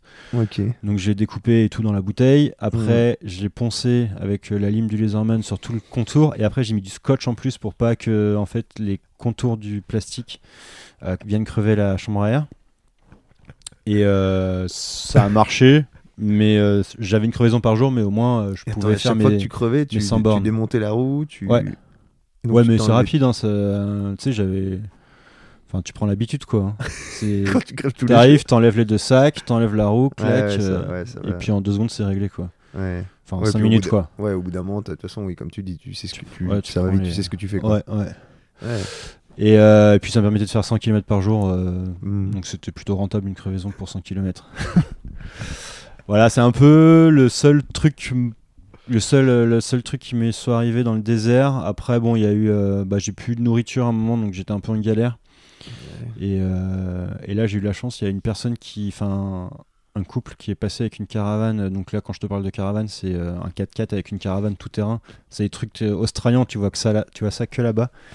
Et, et ils me disent ah mais truc de fou, on t'a doublé. En fait, on, on est passé il y a, il y a genre 4 jours dans le sens inverse. Et puis bah là, on fait le retour. On est allé chercher une voiture pour euh, notre fils et tout. Et sont euh, chercher une voiture? Ouais, de l'autre côté. Les mecs, ils font 1000 bornes pour. Mais c'est les Australiens, ils s'en branlent. Ils vont en soirée, ils font 200, 200 bornes dans la soirée, c'est à côté, tu sais. Euh, J'avais eu ça à un moment, euh, je sais plus qui m'avait raconté euh, en Californie ou je sais plus où. Quelqu'un lui avait dit Ouais, bah, j'habite à 5 heures de Paris, tu sais. Bon, ah, tu vas pour le week-end bah ouais, Ah, mais. Non, je vais pas à Paris. euh, je suis à 5 heures de route, mais eux, tu sais, genre, ils étaient Ouais, sur la côte. ça ils vont- à voir, ouais. Ils vont à Las Vegas euh, Ouais. pour le week-end, tu vois. tu. Bah non, nous on fait pas ça. Fait, bah si, t'y vas, mais tu prends le train. Ouais, ou c'est rare, mais tu vas pas tous les week-ends. Ouais. Ah bah non, bah ouais, ouais. Et là, ils allaient acheter En Australie, les mecs, euh, ils font 200 km pour une soirée. Ouais, comme ça, quoi. Ouais, ils peuvent faire ça tous les jours, quoi. Enfin, peut-être pas tous les jours, mais au moins tous les week-ends, ouais. Ouais. Bah après, c'est d'autres dimensions. hein, d'autres dimensions. Après, c'est des routes qui sont droites, qui sont. Oui, Donc, euh, relativement simple. tu te cales et puis tu te poses pas de questions. mais- Mhm. Donc là, t'arrives à bon port encore? Donc là, ouais, j'arrive à bon port. Bon, par contre, il y a, il y a cette partie où j'ai plus de nourriture, etc. Et, euh, et du coup, il y a cette personne qui me dit, ben, Ah oui, c'est ça. C'est... Il, ouais, ouais, il passe, elle, il passe. elle- elle me dit, ben, t'as besoin d'eau et tout, euh, parce que là, tu viens de traverser le désert et tout. Enfin, c'est chaud, quoi. Et je fais, non, non, l'eau, ça va et tout, il y a pas de souci. Je suis large, j'ai encore 3 litres. Ouais. Et elle me fait, mais euh, du coup, t'as faim? Je fais, ah, par contre, là, ouais, j'ai un peu faim et tout. Et du coup, euh, ils revenaient donc d'Alice Spring et ils avaient acheté euh, des euh, meat pie, c'est genre des tourtes Ah, bœuf, ouais, quoi. ouais. Et, et là, ils me, elle me file ça, plus deux bières fraîches. Et je fais, putain, j'étais refait. Ça faisait quasiment 24 heures que j'avais pas mangé. Et quelques jours que je mangeais plus que du riz au lait ou des, des trucs un peu dégueux. Et euh, parce que ouais, le, mon régime euh, dans le désert, c'était euh, concombre, semoule euh, ou enfin et lait en conserve quoi. C'était c'était pas voilà. Donc en fait, au bout d'un moment, j'avais plus d'énergie en stock. Et puis quand tu fais du vélo, Il en faut. ouais, il en faut. Ouais, tu peux pas, tu peux pas miser Ouais. sur autre chose. Ouais, carrément. Et du coup, euh, et du coup, euh, bah, il me donne ça. Je repars pour euh, 24 heures. Et, euh, et le lendemain, pareil. euh, là, j'arrive sur la fin de la traversée et je vois qu'il y a une réserve aborigène avec une pompe à essence. Donc c'est vraiment la fin de la traversée parce que c'est la dernière pompe pour ceux qui partent dans l'autre sens pour traverser le désert. Et puis bah j'arrive et tout, et puis je vois les horaires, le mec euh, était censé être fermé et ouvrir à 14h. parce qu'il était midi 15, tu vois. Il fermait à midi, de midi à 14h, il fermait. Et, euh, et là, le mec sort et, euh, et ferme son shop et tout. Je fais Ah bah, je sais pas que vous étiez ouvert, je, veux, je peux acheter quelque chose et tout parce que. euh, bah voilà, j'ai besoin de manger, quoi. J'en peux plus, je suis au bout, au bout de ma vie, quoi. Et. euh, et, et le mec me dit non, non, en plus cet après-midi j'ouvre pas parce que c'est picnic day, donc c'est férié, donc faut revenir demain. Mais moi j'étais j'étais au bout de ma vie en fait, j'étais recouvert de poussière, j'avais pas Le pris mec de douche depuis. ça, ouais, le ça mec me comme dit ça. Il voit que t'es en vélo. Ouais, et euh, il me dit non, non, mais reviens demain. Et là, je fais putain. Et en fait, il y avait plein de petits euh, enfants aborigènes qui étaient, euh, qui étaient venus me voir, tu vois, parce qu'ils étaient trop curieux. Un mec euh, à vélo qui vient de traverser le désert, donc qui me posait des questions, etc. Et puis, et puis à ce moment-là, tu sais, ils sont témoins de la scène. Et ils disent, mais ce mec, c'est, il est cruel et tout, de toute façon, et personne ne l'aime et tout. Donc, ils commencent à se faire des plans, genre, ouais, moi j'ai une banane chez moi, moi j'ai une carotte, moi j'ai des trucs. Et, et ils voulaient aller choper chez leurs parents de la bouffe pour me les donner, tu vois. Ah, et cool. euh, ouais, super gentil, tu vois, mais sauf que, ben, il y a quand même, euh, entre les blancs et les aborigènes, il y, a, Mm. il y a quand même des tensions et tout. Mm. Et puis moi, j'arrive comme ça, et je savais que c'était pas du tout le truc à faire, tu vois. Donc moi, je leur ai dit, non, non, c'est gentil, mais. euh, mais on va pas on va, on va pas aller là quoi il y a pas et ils me disent non mais on a une idée on va aller à la cantine de l'école du coup euh, j'étais je les croyais pas trop je me dis bon bah vas-y je vais les suivre tu vois donc je les suis et tout et euh, et puis ils frappent à une porte et tout et puis là il y a deux jeunes qui m'ouvrent ils me regardent ils me font waouh ok euh, vas-y assieds-toi euh, prends de l'eau et tout ils me filent une bouteille d'eau et euh, ils venaient de tout nettoyer et tout et là ils commencent à rallumer les fourneaux et ils me font un burger mon gars un truc énorme Le meilleur de ta vie. Ouais, non, c'était pas le meilleur, mais là, en l'occurrence, je l'ai kiffé. Parce que, parce que j'avais. Ouais, il était trop bon. Enfin, il était trop bon. Mm. Il, il passait rempli- bien, il passait c'est- bien. C'est ce qu'il fallait, ouais. C'est ce exactement ce qu'il fallait quand il fallait. C'est dingue quand même l'autre là qui te qui Ouais. arriver, tu viens de traverser le désert. le Et puis tu sais, j'avais. euh, Et puis j'avais. Enfin, moi, j'avais j'avais de l'argent. Enfin. Ouais, oui, tu demandais pas la charité quoi. Ouais, moi je voulais. Enfin, j'avais. En plus, le truc, c'est que le, la veille, tu vois, je m'étais dit, putain, mais j'ai j'ai plein de thunes sur moi Mhm.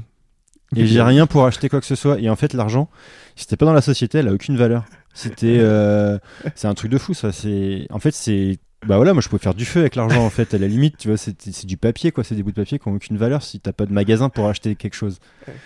Et, euh, et du coup, moi j'étais. Voilà, je- ça fait 8 jours que j'ai rien dépensé, euh, bah, vas-y, je vais me claquer un repas de ouf quoi. Et, euh, et voilà, et du coup les mecs me disent mais non mais euh, enfin je voulais payer et tout, ils me disent non non mais euh, c'est bon c'est nous qui enfin y a pas de souci, tu viens de traverser le désert à vélo mon gars, t'es notre héros et tout donc. euh, Il y a de pas souci. grand, il y a pas grand monde qui fait ça. Non, en fait, euh, alors avant de traverser à Bouya, ou un peu avant Bouya, il y a une nana qui me dit Mais tu vas traverser le désert et tout. C'était une nana de l'office de tourisme, parce qu'il y a des offices de tourisme. Enfin, c'est un peu chelou, comme il n'y a pas de téléphone nulle part, en fait, ils sont reliés au satellite, et donc si tu veux téléphoner, tu es obligé d'aller dans cet endroit-là. Ça fait office de tourisme, ça fait euh, bureau de poste, ça fait tout, quoi. Et elle me dit Mais euh, la dernière fois qu'on a vu un mec passer à vélo, on l'a retrouvé six mois plus tard, c'est un fermier en avion qui a vu un truc briller, qui arrêté, et euh, qui a checké, et en fait, c'était le vélo, et le mec, il était mort, quoi. Donc, euh, ouais, ouais, non, il y a. Ça c'était avant que tu traverses. Ouais. Je suis ok, super. Et, euh, Allez, j'y vais. Et, euh, et ouais, et en fait, euh, ben, moi, ça s'est passé quand même relativement bien. Bon, à part, c'est. T'es pas, Je pas mort, ouais. suis donc pas mort, ouais. c'est- c'est- c'est que ça s'est bien passé. Et du coup, j'arrive de l'autre côté du désert et je retrouve le bitume. Je kiffe. Parce que là, t'as l'impression de voler. Ah bah ouais, tu m'aides là, tu dois te dire. euh, Ah, là, c'était. euh, Puis le vélo était à moitié vide, tu vois, parce que j'avais consommé tout ce que j'avais. Donc euh, le seul truc qui me restait, à la limite, c'était. 12 kilos. Ouais, c'était 12 ça. kilos, Bah ouais, j'ai dû perdre peut-être pas 12, mais 6, entre 6 et 8, quoi, tu vois. Punaise. Et, et le seul truc qui me restait, c'était le poche- pocheton de weed. et là, j'ai fait l'erreur qu'il fallait pas faire. Je suis arrivé, donc dernière nuit, avant d'arriver à Alice Spring. Je cale la tente et tout, je mets, euh, je, je, je me mets le campement et tout. Et là, je me dis, bah vas-y, je vais, je vais célébrer ça, je vais me faire rouler un petit spliff, quoi. Et là, je me roule le joint. Et le truc, il me met une claque. Mais une claque. J'ai. C'est là où ils auraient pu te retrouver morte. Ouais, mec, franchement. Le mec, il a traversé le désert. On te retrouve avec le joint à la main, tu complètement. Et là, ouais, et en fait, pff, je prends deux lattes dessus et. euh, Laisse tomber. et ouais, en fait, avec ce que t'avais fait comme effort. ouais, avec j'ai les- j'ai pas fait gaffe, tu vois. Je me suis dit, mais vas-y, célébration, quoi. et au final, euh, grosse, grosse erreur. Donc, je passe une nuit de merde. et euh, le lendemain, je me réveille, un froid, mais glacial. Et euh, il me restait quoi? Il me restait ouais, 80 km à faire pour arriver à Alice Spring. Et. euh, Ah, parce que ouais, t'étais pas totalement arrivé. Ah non, quoi. j'étais pas arrivé Ah, encore. Ah, mais tu t'es juste dit, c'est bon, là, j'ai vu la Ouais, là, j'étais en mode. Bah, déjà, euh, c'était sur du, bit- sur du bitume. Ah ouais, donc tu t'es dit facile, euh, quoi. Là, je me suis dit, c'est bon, quoi. Bah, je crois que Je- c'était un je- des jours les plus durs de la traversée. Ne prenez pas de drogue, les gens. Non, c'est pas bon. Moi, j'en prends pas d'habitude, mais là, euh, le mec, il m'a filé ça. Et puis d'ailleurs, le pochon, je vais le refiler direct quand je suis arrivé à Alice Spring parce que j'en ai. Enfin, c'est pas. Enfin, je consomme pas, donc. euh, En plus, tu consommes pas. Mais le ouais, Le mec, il vient de traverser un désert. et premier tu sais, c'était que- l'expérience, tu vois. Je me dis, bon, vas-y, c'est parti. et, euh, et puis, bon, bah voilà, j'ai pris ma petite claque. Et donc, t'arrives, euh, t'arrives Et à donc, euh, j'arrive pas à bon port parce qu'en fait, Ah euh, je crève une dernière fois à 10 mètres du sommet de la dernière côte. Ah, c'est ce que tu disais, là, tu me l'avais Ouais. raconté un peu ce truc. Ouais, Et, et là, en fait, je me rends compte que le, le joint m'a vidé de toute mon énergie restante. du coup, j'essaie de changer, de réparer le truc. Tu sais, je réparais ça en 5 minutes. je te vois, je t'imagine devant ton truc à dire, mec, il a, il a 10 mètres de la dernière côte et il en, il en peut Ouais, plus. tu et là, j'étais dégoûté. Du coup, je m'assois sur le bord de la route. Et là, il y a des voitures qui passent, hein, parce que tu es sur la- l'axe Alice Spring Darwin, donc c'est une route fréquentée. Personne s'arrête. Et moi, j'étais là, j'avais plus de force dans les mains. J'ai- J'avais plus de force nulle part, en fait. Et j'arrive même pas à enlever la, la la- le pneu de la jante. J'étais euh, ouais, j'étais en galère, quoi. Et euh, du coup, j'ai mis une heure et demie à changer, euh, à réparer, ce- à réparer cette, cette crevaison. Et voilà, à attendre que le soleil se lève et que, et que je me réchauffe, etc. Enfin, c'était, c'était la merde. Bref, j'arrive à Alice Spring et, et là, nickel. J'arrive, premier resto, je me pose, je commande tout. Le plat n'arrive pas. Je rentre à l'intérieur, je fais bon, je vous achète des desserts, je les veux maintenant, il faut que je mange quoi. Et là, je me fais des desserts de ouf. Après, il y a le plat qui arrive, je me fais péter le bide et tout. Enfin, c'était ouf quoi. Trop bien. Et euh, il y a un truc qui s'appelle Warm Shower. C'est Ah, comme un coach ouais. surfing pour le vélo. Ouais. Ouais, ça c'est cool, ouais. Et, euh, et du coup, j'avais parlé avec deux personnes, euh, deux Italiens qui venaient d'Italie à vélo et qui gardaient une auberge de jeunesse Ok. À Alice Spring. Et euh, voilà. Et du coup, bah, en- pendant qu'ils gardaient l'auberge de jeunesse, il y avait une caravane et ils m'ont dit bah, tu peux dormir dans la caravane euh, gratos euh, cool. tant que t'es là. Quoi. Du coup, je suis resté une semaine parce que bah, j'ai commandé un pneu, mais là-bas, c'est tout met plus de temps à arriver. quoi. Tu. Et, euh, et dans l'auberge de, de jeunesse, il y avait deux Français qui, qui sont originaires d'Annecy d'ailleurs. Ok. et, et qui eux étaient en 4x4 aussi euh, là-bas et attendaient depuis un mois et demi un pare-choc ou une pièce ou je sais pas quoi. Enfin bref, et du coup bah, moi avec mes 6 jours j'étais bien tu vois. Euh, et voilà, et j'ai fait 6 jours, c'était euh, bon repos, j'ai repris des forces. Ouais, Très que- difficile au début de dormir dans un lit. Ah ouais. Pendant les trois premiers jours, ouais, j'ai impossible quoi. Et, et puis au final, je m'y suis fait et tout. Et puis après, je me suis dit, bon bah voilà, je vais faire. Tu sais, t'as, une boucle qui s'appelle Kings Canyon qui est, euh, qui est au sud d'Alice Spring. Et là, c'est une boucle euh, de 3-4 jours. Du coup, je me suis fait une petite boucle et tout. euh, et ça faisait du bien parce que du coup, c'était des canyons. Hmm. Il y Ouais. avait de l'eau. Enfin, c'était vraiment rien à voir avec le Et désert et, t'avais tout. laissé et, des- t'avais pris toutes tes affaires encore ou t'avais laissé des. Bon, j'avais laissé quelques affaires à l'auberge et puis euh, voilà, je faisais un de truc. de euh, voyager léger, tu sais, quand, euh, exactement. Parce que tu, tu vois, t'as- la sensation de vitesse, elle est quand même. euh, Ouais, Le fait que tu parcours un peu plus de distance, un peu plus vite, c'est quand même agréable. Quoi. ouais, c'est clair. Et là, du coup, j'ai kiffé parce que c'était un plaisir. Mm. Et, euh, et je fais ce- cette boucle, je reviens à l'auberge et puis bah du coup je pars, je pars direction Darwin. Darwin. Et là, bah, c'est ligne droite vers le nord et voilà. Mm. Et tu trouves bateau stop encore. Et là, de Darwin, tu vas où? Darwin, l'objectif c'est l'Indonésie. L'Indonésie, ouais. Ouais. Et là, tu trouves facilement Ouais. Oh ouais, tac. En fait, j'en avais tellement marre de chercher des bateaux que j'ai mis un message sur mon Facebook et il y a la femme du premier bateau, du mari là, du premier bateau qui m'envoie un message qui me fait bah il partait vers l'Afrique du Sud mais le moteur a lâché du coup ils se sont fait remorquer. Donc là ils sont en train de faire réparer le bateau et au final ils passent par l'Indonésie. Donc euh, il pourrait y avoir une place pour toi sur le bateau. Donc contacte-les et, et vois, tu vois. Et moi j'étais un moyen motivé, mais après je me suis dit le bateau je le connais. Euh, là j'ai checké la météo, euh, c'est super calme, il n'y a aucun risque. Et Ah, T'avais appris quand même de, tes- de ton premier voyage. ouais ouais. ah bah maintenant c'est bon, je ferai plus les mêmes erreurs. Et, euh, et au final, ben ouais, voilà, deux semaines de réparation. Donc moi, je reste chez des potes de potes, enfin d'une nana que j'avais rencontrée euh, à Alice Spring, qui m'avait hébergé du coup. Euh, c'est en fait c'était une vendeuse dans un magasin d'outdoor parce que mon matelas il fuyait. Et du coup elle avait fait passer en garantie. Et elle me fait mais tu fais du vélo et tout. Et c'est une nana qui est c'est une nana qui est ouf en fait. C'est une vétérinaire. Et elle va bosser dans le monde entier. Et en même temps elle bosse dans un magasin outdoor et tout. Euh, enfin la meuf euh, Ouais, voilà ouais tu rencontres des gens des fois. Ouais. C'est atypique, ouais. et j'avais retrouvé en Inde aussi euh, Ok. ouais c'était euh, c'est assez marrant Bah, d'ailleurs on est encore en contact c'est euh, ouais c'est un peu une deuxième mère elle était cool T'as bien aidé, quoi. Ouais, elle m'a- bien aidé et tout. Et, et du coup, elle m'avait dit, mais voilà, quand tu seras à Darwin, tu iras dormir chez eux. Et effectivement, Cool. j'ai été hébergé Cool. et tout. Le temps de trouver le bateau. Et, et puis bah, après, on est parti en Indonésie. Mais là, ça n'avait rien à voir la traversée. Ça a duré c'était euh, tranquille. 4 jours et il n'y avait pas de vent. C'était euh, tellement pas de vent que bah, on a dû mettre le moteur Ah pour ouais. avancer. Ouais. Ah, carrément, ok. Ouais. Et puis là, j'arrive en, Indonésie, Flores, et, euh, et je regarde la carte et tout avant d'arriver. Je fais, ouais, bah, c'est bon, 3 jours, euh, il y a 300 bornes, aucun problème, ça va passer tout seul et tout. Bah, je les ai fait en 7 jours. en fait, chaleur, euh, chaleur, ouais, humidité. chaleur, humidité. Ouais, puis tu veux et puis te taper le, un climat qui avait rien à voir, quoi. Ah, là, c'était horrible. Là, Ouais. euh, là, j'ai pris une claque aussi. Et je pense que cette partie-là m'a un peu dégoûté. euh, Ouais. Ouais, ouais, parce que là, euh, c'est bah concrètement, tu. Ouais, t'as 98% d'humidité.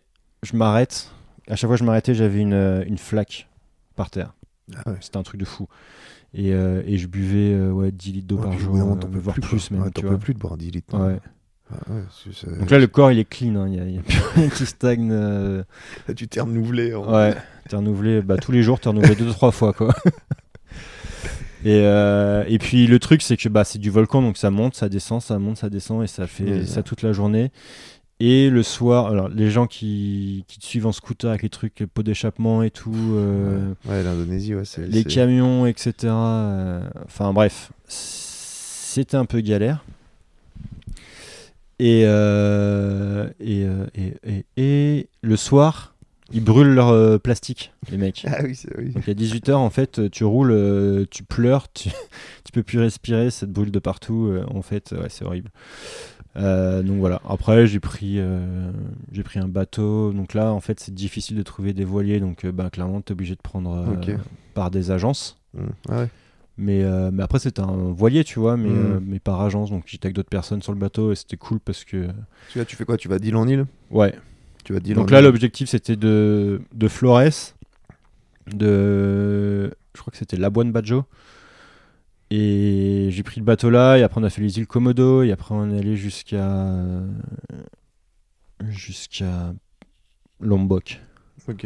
Ouais, avec des, des arrêts sur les îles entre temps et tout. C'est un peu un truc de touriste. Et Ouais, c'était bah trop là, bien parce que là, du coup, je rencontrais du monde. Mm. Tu sais, après avoir traversé Ouais. le désert et tout, ça faisait trop du bien. Et euh, Ça devient un peu plus touristique, ouais, quand t'es en Indonésie. euh. bah, l'Indonésie, ouais. Mm. Puis bah, après, j'ai fait toutes les, bah, toute la traversée de l'Indonésie, etc. Je suis arrivé. euh, T'as mis combien de temps pour euh, faire tout ça? L'Indonésie, de mon entrée euh, jusqu'à la sortie, j'ai mis deux mois et deux jours. Ok. Donc ça m'a coûté 60 euros en overstay, 30 balles par, enfin 30 euros par jour, enfin Ah 30 ouais. dollars quoi, Ouais, rigole par pas. jour. Et ouais, ça rigole pas. et Surtout que le visa est gratos à la base. Ouais. Le visa est gratos. Ouais, ouais. par contre, Et, euh, et j'ai eu de la chance parce que le bateau que j'ai pris, le dernier bateau que j'ai pris pour aller jusqu'à la dernière île, euh, bah, jusqu'à Singapour, en fait, c'est un, donc tu passes euh, deux jours sur le bateau et une nuit, et il est, il part qu'une fois par semaine. ok, ah ouais, donc sinon Donc, tu vois, si je l'avais loupé, en fait, euh, là, ah ouais, c'était foutu, quoi. du, ouais, du Ouais, ça 200 m'aurait dollars. de- cher, ouais, ah ouais. Et, euh, Et donc tu fais Singapour, ouais, donc là, j'arrive à Singapour. T'enchaînes. euh, euh, et à tu refais- Tu Singapour, fais tout en vélo là? Tout, tout, tout. hein. Toi, t'es arrivé. Ouais. euh, Ouais. T'es rentré en France en vélo? Non. Ah. Je me suis arrêté avant. Du coup, Singapour, ça faisait plus de trois ans que j'étais pas rentré à la maison. Ça, Noël arrivait et tout, et je me suis dit, ça peut être pas mal de laisser mon vélo chez quelqu'un à Singapour Ouais, de faire un- et de rentrer à la maison, etc. Ça faisait 3 ans que t'étais pas Ouais. rentré? Personne n'était pas vu voir? mes parents, non. Donc, euh, ouais. Ah ouais. Et du coup, bah, je décide de prendre un avion et de rentrer à la maison. Et euh, je rentre à la maison, un pote va me chercher. On arrive chez mes parents, je sonne, et là, personne. Non, tu rigoles. Donc je me retrouve à la porte. Ah oui, tu voulais leur faire la surprise. Ouais, ouais, bah ouais, donc personne n'était au courant, tu vois. J'avais déménagé. Non, ils n'étaient pas déménagé, mais ils étaient pas là. Et en fait, c'est même pas ça, c'est que la sonnette marchait pas. Donc en fait, euh, donc en fait, euh, ben voilà. Mais ils étaient là ou pas? Alors première fois, ils étaient pas là. Et donc mon pote, il fait bon, bah tu sais quoi, on va aller faire un golf. Donc on est parti faire un golf. Et euh, voilà, je suis rentré en France après trois ans. Le premier truc que j'ai fait, c'est un golf. Pourquoi pas? Pourquoi pas Et puis, euh, et puis après, ben voilà, je suis repas. Donc j'ai dormi chez mon pote. On est revenu le lendemain. Donc là, il y avait la voiture de mon père qui était là. Donc je me suis dit, bon, bah au moins il y a quelqu'un. Et je ressonne et je ressonne, et puis bah toujours personne. Je suis bon, bah ok. Et puis je commence à entendre du bruit et tout, donc je ressonne. En fait, ma mais- la maison de mes parents, elle est sur plusieurs étages, D'accord. euh, sur un coteau. Donc euh, si t'es pas en bas, t'as plusieurs sonnettes, Mhm. et si t'es pas en bas, euh, tu l'entends pas. Enfin, en Ok. fait, tu Ouais, l'entends ouais. partout, mais sauf que celle d'en haut, elle marchait pas. D'accord. Donc fallait être en bas pour, euh, pour l'entendre. Et là, mon père, euh, j'en- j'entends quelqu'un marcher, donc je ressonne. Il vient ouvrir et tout, et là, j'ai l'impression qu'il voit un fantôme, tu vois. et genre, tout, tout ça, je l'ai filmé avec la GoPro, tu Ah vois. ouais, ok. Ouais. Et il s'y attendait pas et tout, donc c'était bien cool. Après, il y a ma mère qui est arrivée, parce que c'était un dimanche. Donc le dimanche, tout le monde mange à la maison et tout. Il y a ma mère qui est arrivée et tout, euh, petite surprise aussi. euh, je me suis fait insulter et tout. Insulté. bah ouais, ouais, de petits cons quoi. Parce qu'elle, elle, t'as- pensait, elle en fait, ouais, elle elle pensait qu'elle me reverrait jamais en fait. Ah, que tu reviendrais jamais? Ouais, ou qu'elle me reverrait, que j'allais mourir, ou que j'allais avoir un accident, tu vois. Bon. Non, t'as été quand même prudent. Ouais, ouais. bah franchement. non mais en vrai, pris trop de risques, ça va. en vrai, en vrai, peut-être que vu de ce point de vue-là, ça- on peut dire que voilà, j'ai pris des risques et tout, mais en fait, je pense que voilà, à part le bateau où j'ai pas contrôlé le risque, j'ai Mhm. jamais vraiment pris de risque en fait. Enfin, je Ouais, savais que je- ce que je faisais quoi. Mhm. Et, euh, et le bateau, bah après, c'était pas vraiment euh, ma maîtrise. Mhm. C'est voilà, je suis tombé sur un truc euh, Ouais, un peu plus hasardeux. et, Ouais. Mais euh, Parce que quand, quand tu faisais tout ça, là, tu postais après des trucs? Parce que tu faisais. euh, tu racontais tes aventures, tes parents Ouais, suivaient, tout ça? oui, oui, j'avais en fait, bah, j'ai un site qui est toujours actif. hein, euh, Mhm. Enfin, c'est un backup maintenant, mais il est actif sous un sous-domaine et et du coup j'ai la carte, j'ai des vidéos, j'ai des euh, articles de blog, etc. Ah, cool. J'ai tout euh, tout le tout le périple, je l'ai. euh. Et donc tes parents suivaient ça, quoi? Ouais, mes parents donc, suivaient ça et tout. Ma mère, elle avait une carte et elle mettait tous les jours les points où j'étais Ah, et tout. ah, Ouais, ouais. cool. Cool. Donc euh, donc voilà. Et tu restes combien de temps en France? Donc en fait, j'avais prévu de rester un mois, je reste trois mois. Ok. Mais trois mois pendant lesquels je vais faire euh, deux semaines en Islande. Et, euh, Ah ouais, tu des tu t'arrêtes euh. pas, quoi. Ouais, non, là je.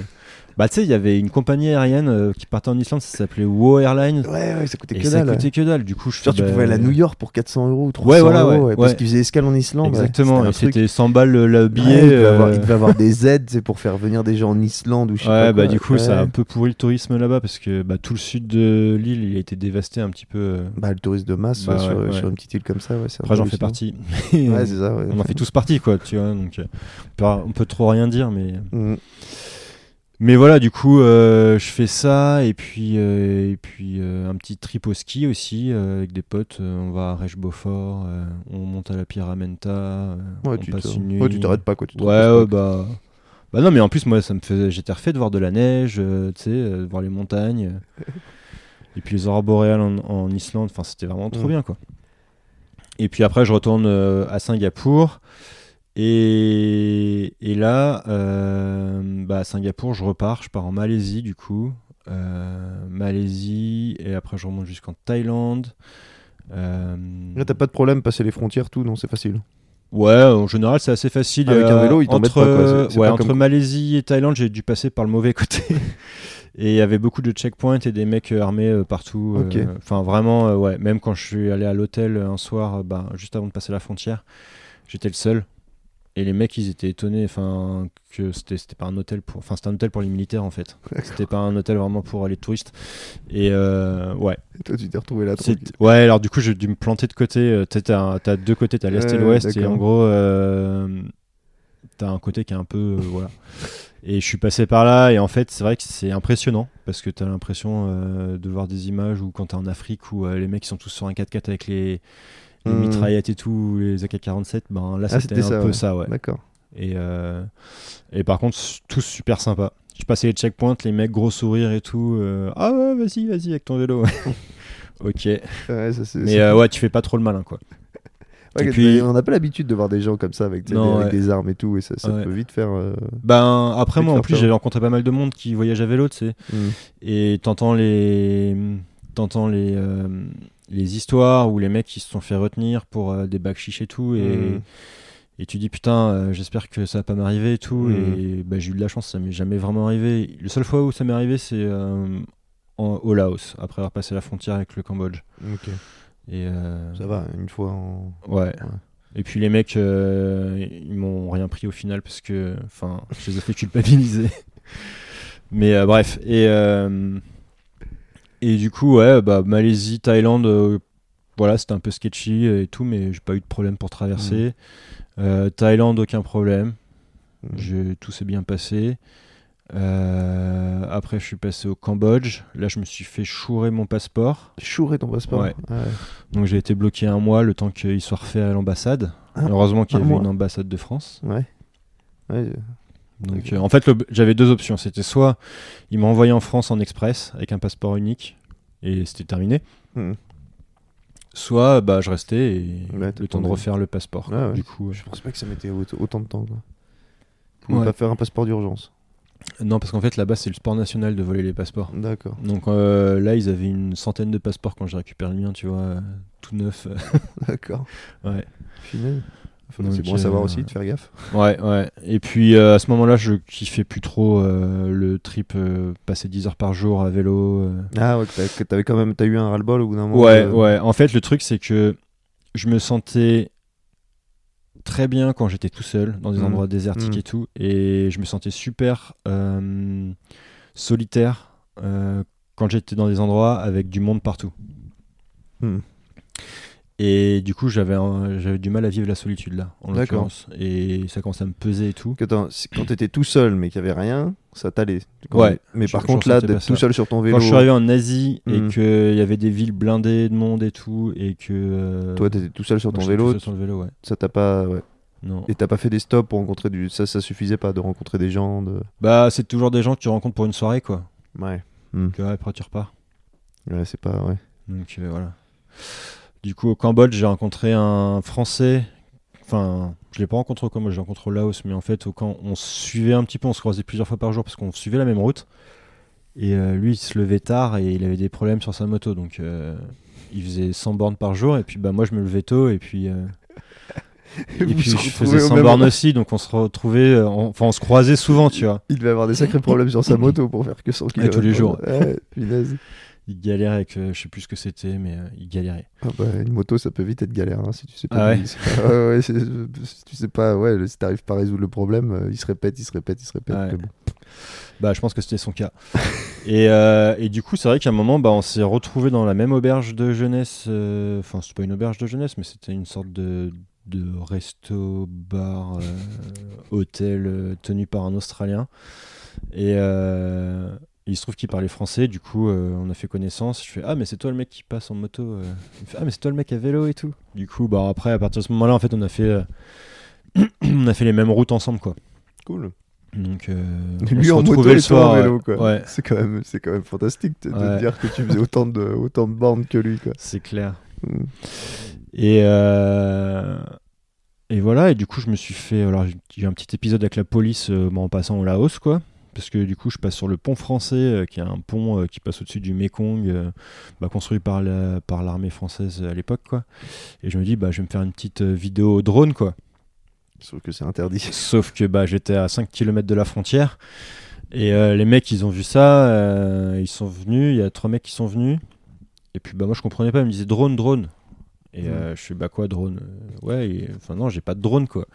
Puis ils avaient. Enfin, j'ai essayé un peu de les prendre pour des cons. Et puis ils ont- ils m'ont dit non, non, mais euh, viens avec nous et tout, police. Et je fais ok. Donc coup, je les ai suivis. Je suis arrivé au poste. Et puis là, les mecs, ils ont voulu me faire un genre un procès verbal, mais euh, Mm. mais genre en, en laotien quoi. Donc je comprenais rien. Donc les mecs, je leur fais un, je leur dis bah c'est mort, moi je vais pas, je vais pas signer quoi. Ouais. Donc au début, en fait, le truc c'est qu'ils ont qu'une seule version du procès verbal. Ils ont pas de photocopieuse. Donc ils recopient le procès verbal à la main. Donc ils, ils passent déjà une heure à le recopier en laotien. Et euh, à la fin, moi je dis, ben, je sais pas ce qui est écrit dessus, je, enfin, je signe pas, tu vois, Mm. c'est mort. Et il y avait qu'un seul mec qui parlait anglais, c'était un petit jeune et tout. Et euh, il explique ça aux, autres gars, il explique que je ne signerai pas parce que il- je ne comprenais pas ce qui était écrit. Et le mec il fait, ben, euh, le mec il commence à péter des câbles et tout. euh, il bon, bah on le fait en anglais. Du coup, il- le petit jeune là, j'étais désolé pour lui, mais euh, il se retape à tout recopier et à tout traduire en anglais, quoi. On repasse une heure de plus. Et là, bah, du coup, je signe et tout. Et puis, les mecs me disent Bon, bah, maintenant, faut que tu signes la partie Laos, quoi. Je fais Bah, non, c'est mort. Donc là, ils commencent à, re- à repéter des il, câbles. et pensait, tout. il pensait que t'allais. Parce qu'il te l'a traduite, que t'allais signer un papier ou. je comprenais pas ce qui était écrit quoi. Et, euh, et après les mecs je commence à entendre euh, des numéros en et des, et des dollars et tout, Mm. des trucs comme ça. Je fais ok, bon maintenant ils vont me demander de la thune. Ouais. Et là ça a pas loupé. Du coup les mecs ils me demandent de la thune et je commence à péter un câble et tout. Je fais non mais les mecs, euh, je me suis déjà fait dépouiller à la frontière. Maintenant vous voulez ça, j'ai que 7 dollars. Du coup je, c'est vraiment ce que ce qui me restait, c'est 7 dollars. C'était pour payer la nuit. Ouais.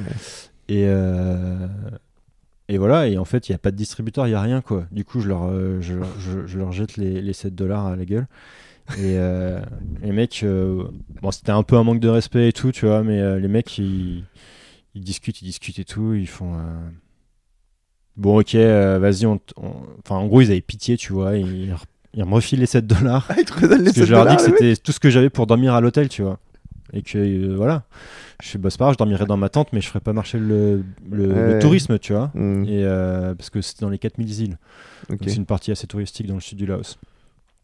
Et euh, ils me rendent les 7 dollars. Et, et à la fin, le mec me dit euh, Au fait, les images qu'il y a dans le drone, si elles sont bien et tout, il y a moyen que vous les postiez sur YouTube pour faire venir des touristes et tout.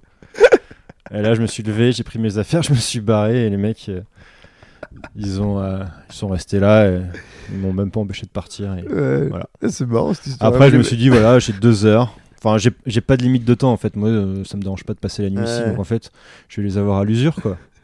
Bah, c'est une bonne technique euh, généralement. Ça. ouais. Quand tu vois que tu montres que ça n'a rien à foutre Ouais. et que. Moi j'ai fait ça. Quand je me suis fait arrêter, euh, je me suis fait prendre en grippe par un flic en civil, un turc. Puis j'ai eu le malheur de dire que je venais du Kurdistan, alors il a pas kiffé. Il a commencé à faire son cinéma, machin. Il parlait anglais, le mec. Et puis euh, il commence à me dire Ouais, il faut que je regarde ton téléphone, c'est pour voir si je Ouais, tout ce que t'as, tes photos Ouais, et puis tout. euh. il regarde, je fais au bout d'un moment, arrête là, c'est bon, tu sais, je reprends. Il, il s'excite, genre, ouais, qu'est-ce que. Je, peux te, je peux te refuser de rentrer dans le pays, tout ça. Je fais, oh, d'accord, ok, euh, tranquille, hein, moi je suis français, euh, je suis en moto, euh, pff, relax, je je joue le mec cool, tu vois.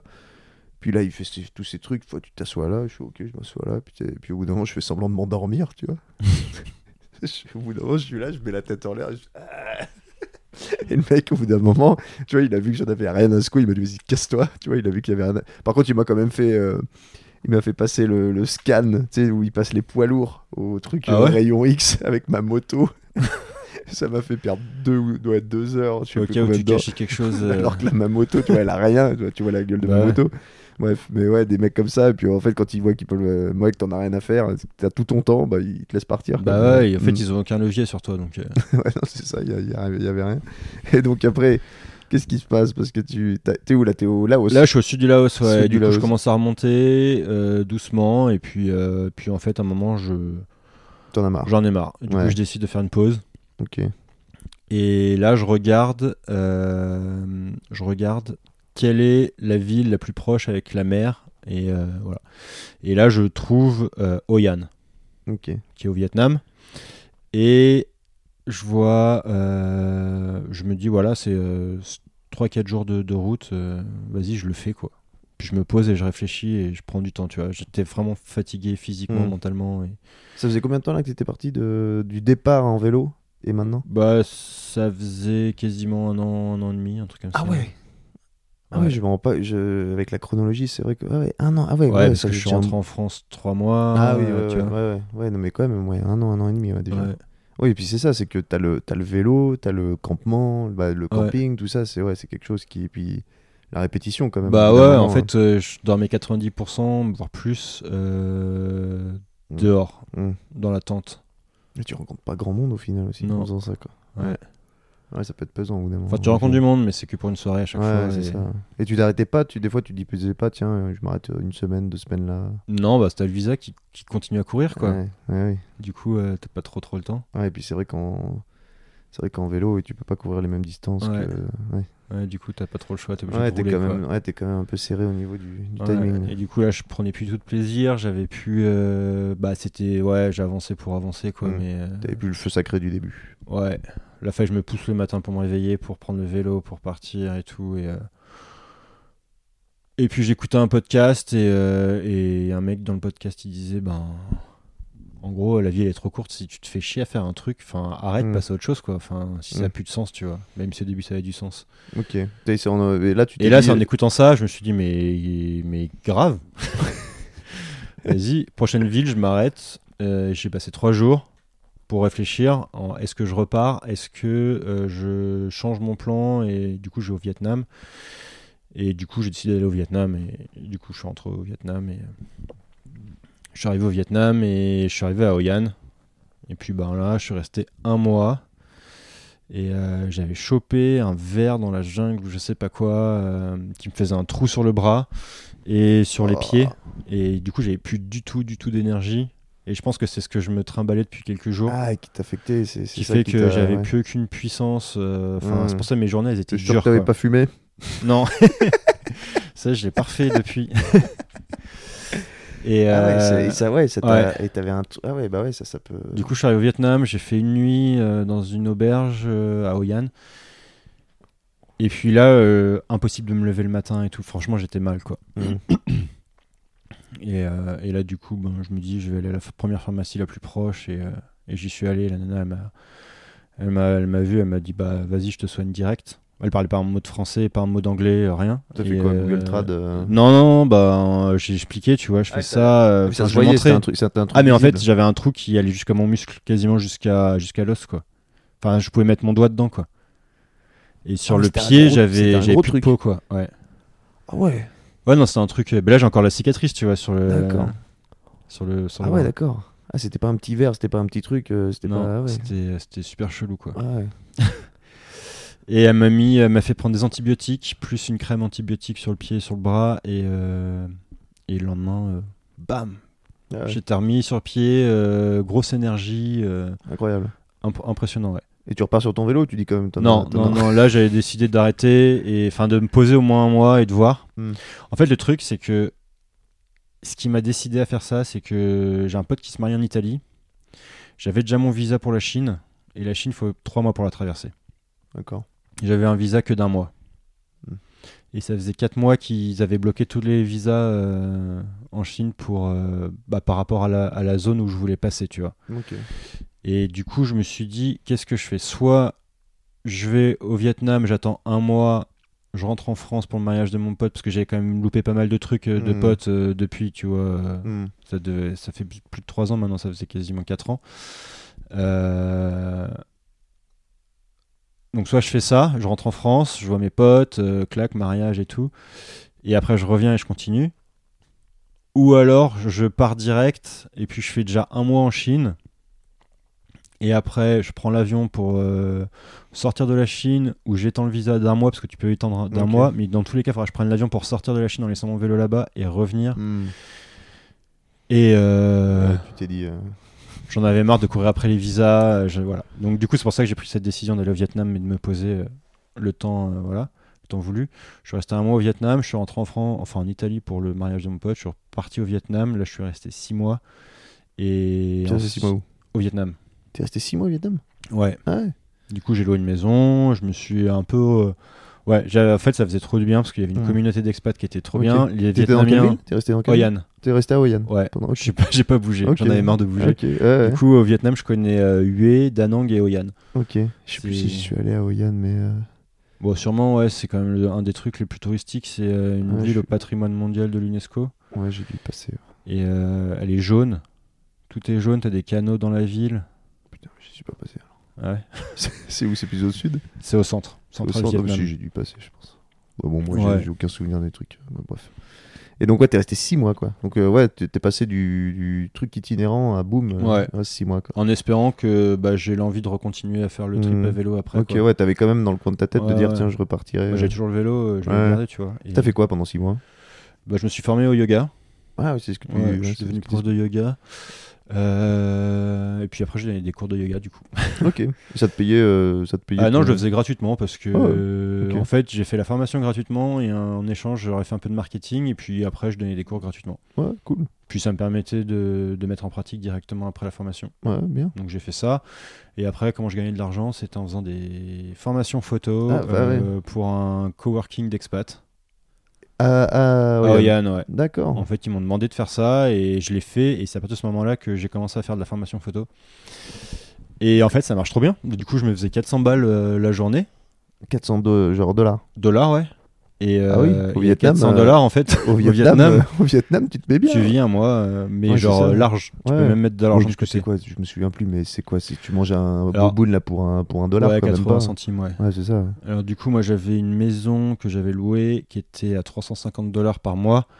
Mais il y avait euh, genre deux chambres, du coup j'avais loué une... Il y avait trois chambres en vrai. Mais euh, j'avais loué une chambre, donc je payais 180 par mois. Et, et voilà, puis après niveau nourriture, c'est... Ouais, c'est incroyable. Ça n'a rien à voir avec Et ça encore, t'as trouvé ça comme ça? Ouais. C'est-à-dire, comment comment t'as trouvé ce truc de formation photo euh? Bah ça c'est le coworking où j'allais parfois. Ok. qui savaient que j'étais photographe et du coup ils m'ont. Et ça, c'est des les gens payés parce que tu faisais 400 balles par euh, jour. C'était quoi les gens Alors, payés bah, moi, j'ai pour- fait juste une journée en fait. hein. Ah, t'as fait une journée? Mais par mois, tu vois. Ok. Ouais. Ah, t'as fait qu'une journée? Bah j'ai fait une journée par mois. En fait, je faisais pas la formation euh, tous les jours, tu vois. Je fais une journée avec Ouais, toi, tu 5 ou 6 bossais. personnes et chacun payait 100 dollars. Et tu bossais une journée Ouais.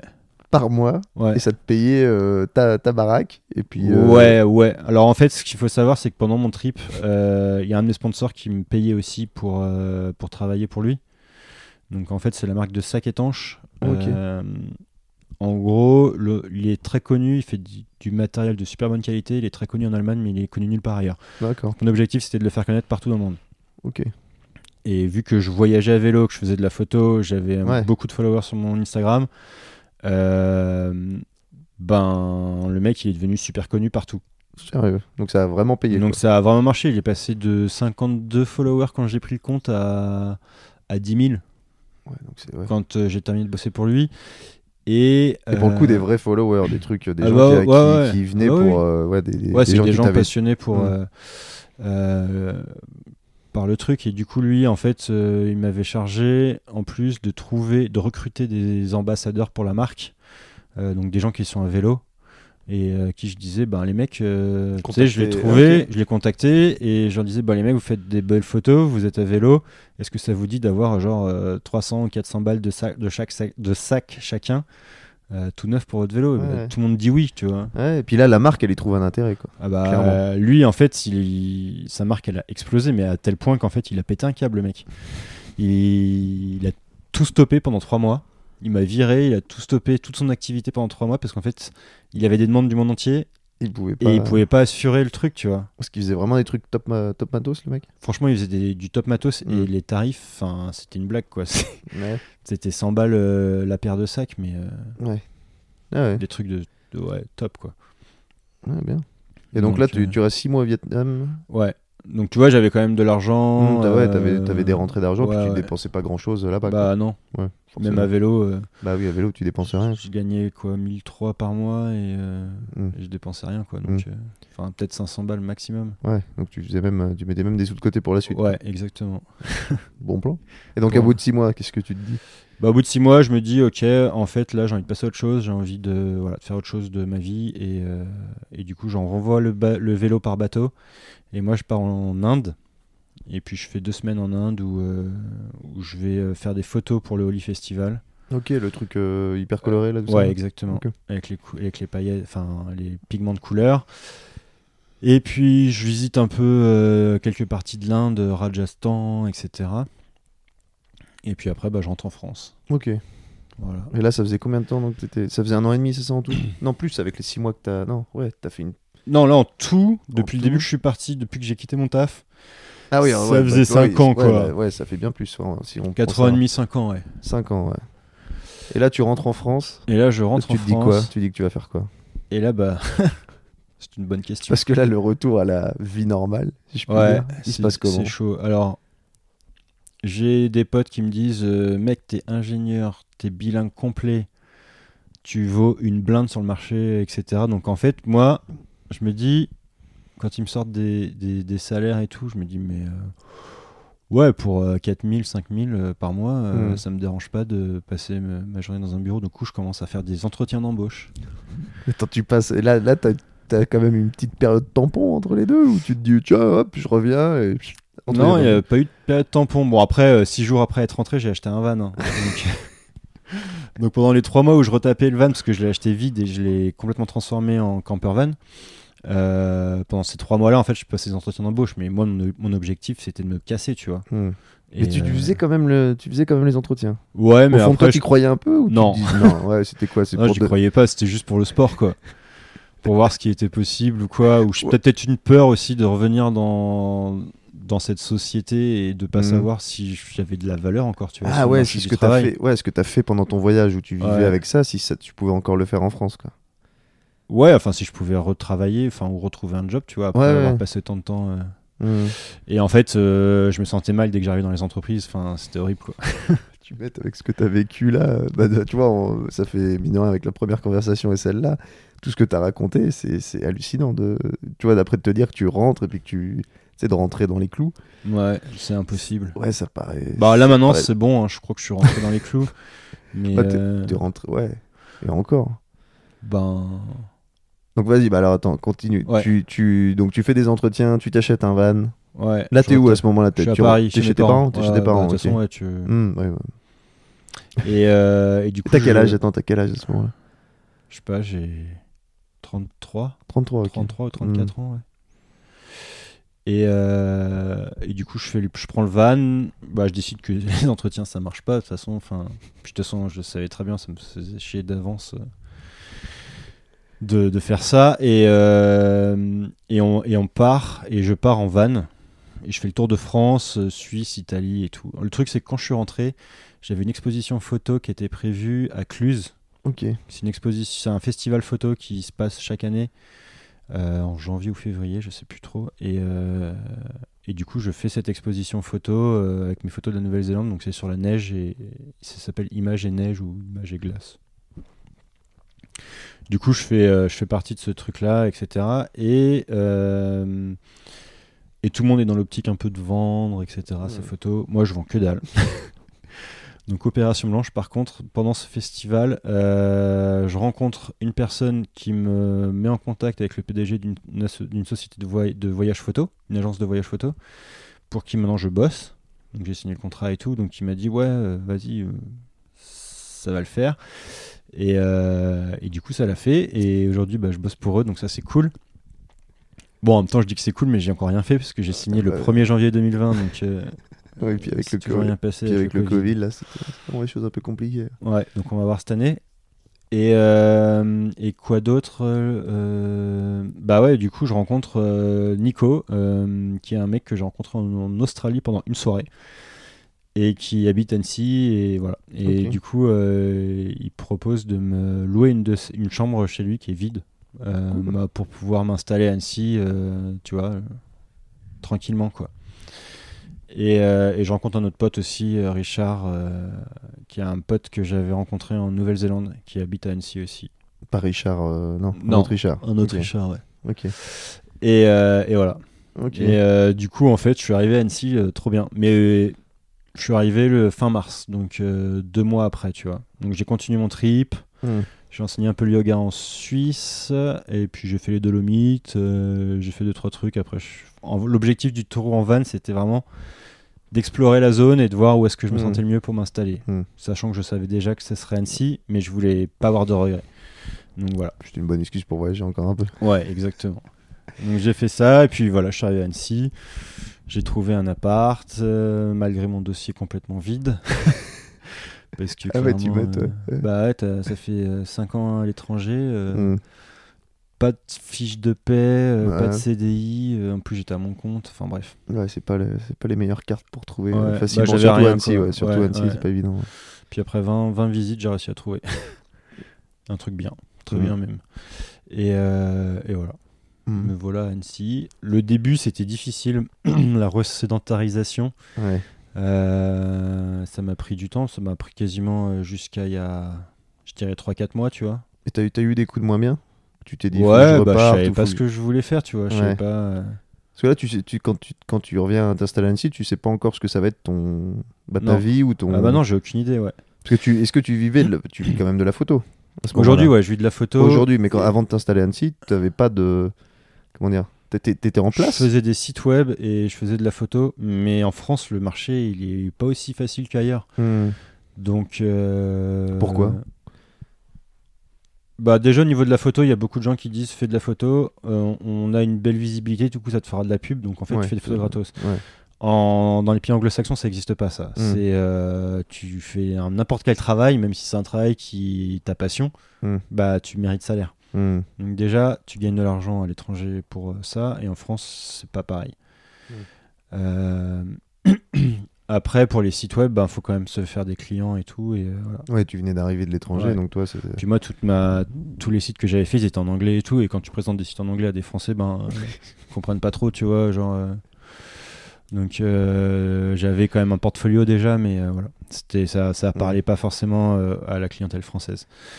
Et Et maintenant, ton modèle, c'est quoi, là Parce que t'as ce contrat que t'as fait En pour fait, le voyage photo. Ouais, voilà. En fait, le truc, c'est que la, s- le, le, le- la condition pour laquelle je pouvais signer ce contrat avec l'agence, le mec, je l'ai rencontré une première fois, le, le directeur de l'agence, et il m'a dit Ok, bah c'est bien. Mais maintenant, euh, moi, euh, je vais pas t'embaucher euh, si t'es en van et tout. Enfin, moi, j'ai besoin d'un mec qui est stable et qui est fiable, tu vois. Hmm. Et, euh, et du coup, il m'a dit tu t'installes à Annecy, enfin, tu t'installes où tu veux en fait, mais tu t'installes et puis quand ça fera un an que tu seras installé, tu reviens me voir quoi. Ah ouais, il t'a quand même mis euh, une condition comme ça. Ouais, ouais. Ok. Et puis bah six mois plus tard, moi j'étais installé, il m'a rappelé, il me fait ouais, ok, j'ai vu tes photos, elles sont cool. Euh, ben en fait, euh, qu'est-ce que tu fais là? Est-ce que tu es toujours en van? Est-ce que tu es installé? Je fais bah ouais, c'est bon, je suis installé à Annecy et tout. Et puis il me fait bon bah voilà, ok, ben, on, Ouais, bien. on va se rencontrer et puis on bosse ensemble quoi. Cool. Ouais. Et pour revenir sur euh, toute ta- tous ces 5 ans là que t'as Ouais. fait, t'as as des choses que tu changerais T'as des choses que tu ferais autrement Ou tout ce que t'as Ouais. fait Ouais, C'est juste de partir plus tôt. c'est de Ah ouais quitter. ouais, ouais. Le- bah, après, je pense que tout s'est passé dans un certain ordre et en fait, tout a sa place. Et le, temp le tempo auquel c'est arrivé, ben Hmm. voilà, c'est. peut-être que t'aurais pas pu le faire plus tôt. Oui, c'est exactement Ouais, ça. Ouais, c'est ça. Ouais. Je pense que j'ai dû vivre tout ce que j'avais à vivre avant que ça se passe, donc Hmm. en fait, j'ai aucun regret et je Hmm. changerai rien. Mais c'est vrai que quand euh, je me suis rendu compte qu'il y avait une autre vie qui était possible euh, quand je suis arrivé en Australie, tu vois, que Hmm. ben, tu travailles 3-4 jours par mois et euh, tu vois, 3-4 clients et puis au final tu peux te faire l'équivalent du même salaire que tu passes un mois un temps complet en 35 heures par semaine euh, pour une entreprise tu Ouais, vois. ça, c'est sûr que c'est un- quelque Donc- chose d'assez incroyable. mais- Ouais, je me suis rendu compte que ouais, j'aurais dû partir plus tôt peut-être Mm. mais bon. Et quand tu étais sur la route, pareil, tu dépensais pas grand chose au final, surtout en vélo. Ah bah en vélo j'étais à ouais, 5 euros de, de nourriture par jour, un truc comme ça. Ouais, c'est ça, il y a que ça en fait. Ouais. C'est assez dingue parce que c'est vrai que quand, des fois, quand tu vois des gens partir longtemps en vélo, tu te dis mais comment ils font? Ils partent euh, un an et Ça demi. coûte pas cher, mais hein, ouais, euh. c'est ça.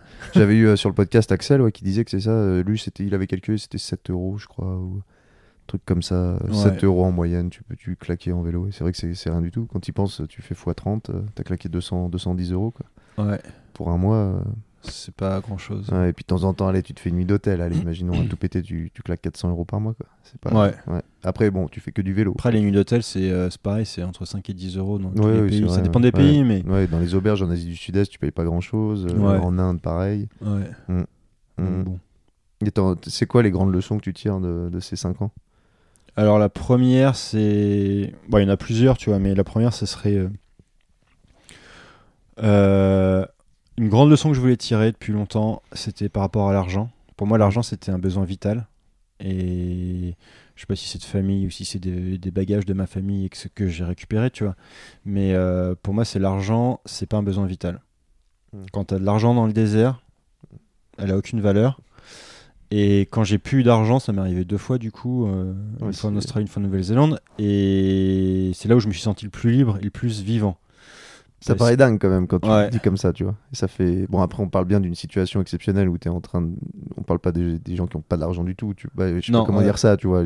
Chaque, Oui, oui. chaque situation est différente, mais dans ton cas, toi, par rapport à où t'étais à ce moment-là de ta vie, de pas avoir d'argent, t'as pas vu ça comme un problème, t'as vu ça comme une, presque une chance, quoi. une Ouais, bah euh, oui, c'était par En fait, quand j'avais quand j'étais petit, je devais avoir 12-13 ans, j'avais lu dans le magazine Capital une, Ouais, une interview d'un mec. Ouais, et... c'est ce que tu parlais de. T'en Ouais. parles dans le premier. euh, Ouais. ouais, que.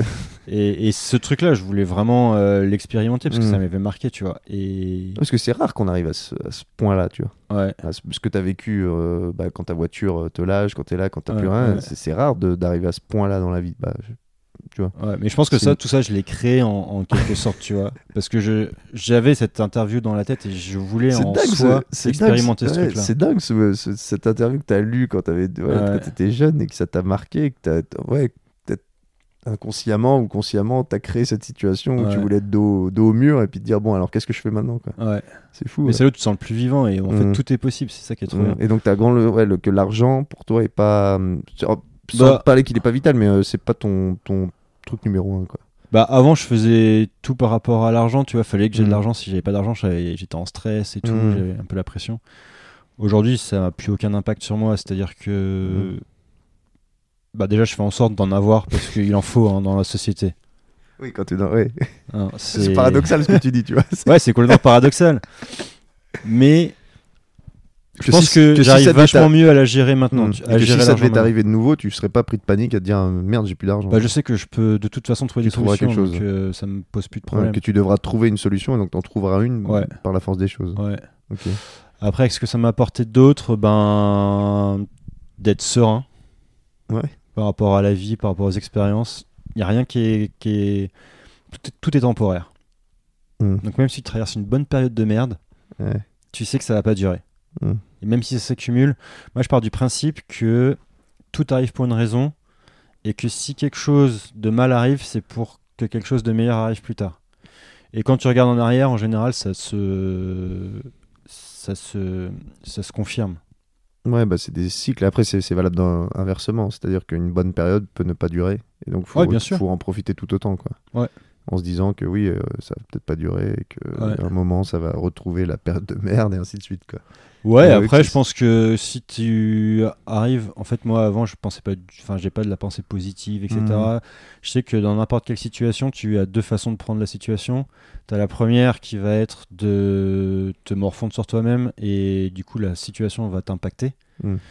Et la deuxième, ça va être de, bah, de trouver des solutions et de voir le positif que cette situation peut t'apporter.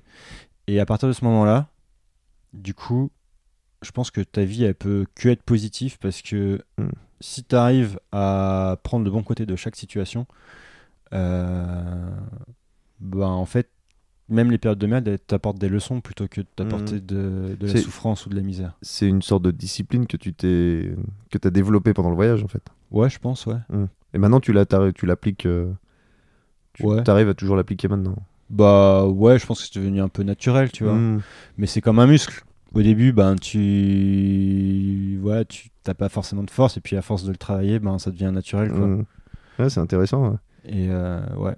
Bah, surtout que t'as, en fait, tu as vécu tellement de choses en 5 ans là que Mm. ouais, ça, de, ouais, ça a dû t'apporter tellement euh, sur toi en fait, sur- déjà te connaître toi-même Ah bah là ouais dans ouais. des situations tellement Je extrêmes. pense que et de- c'est ouais, je pense que c'est ce qui est le plus important, c'est passer du temps avec soi-même, c'est Mm.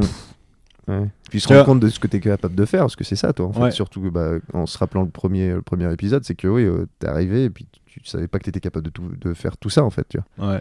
Comme ce fameux Walter Mitty, tu vois, tu te retrouves là, puis en fait, tu te, re- ouais, tu tu t'en sors. Ouais, Tu t'en sors et chaque obstacle, en fait, c'est bah, comme tu disais, quand t'as crevé, tu te dis, oh, bah, en fait, euh, c'est marrant, quoi. Bah, c'était même excitant quoi. Bah J'étais en mode, ouais, euh, putain, enfin il se passe un truc quoi, tu vois.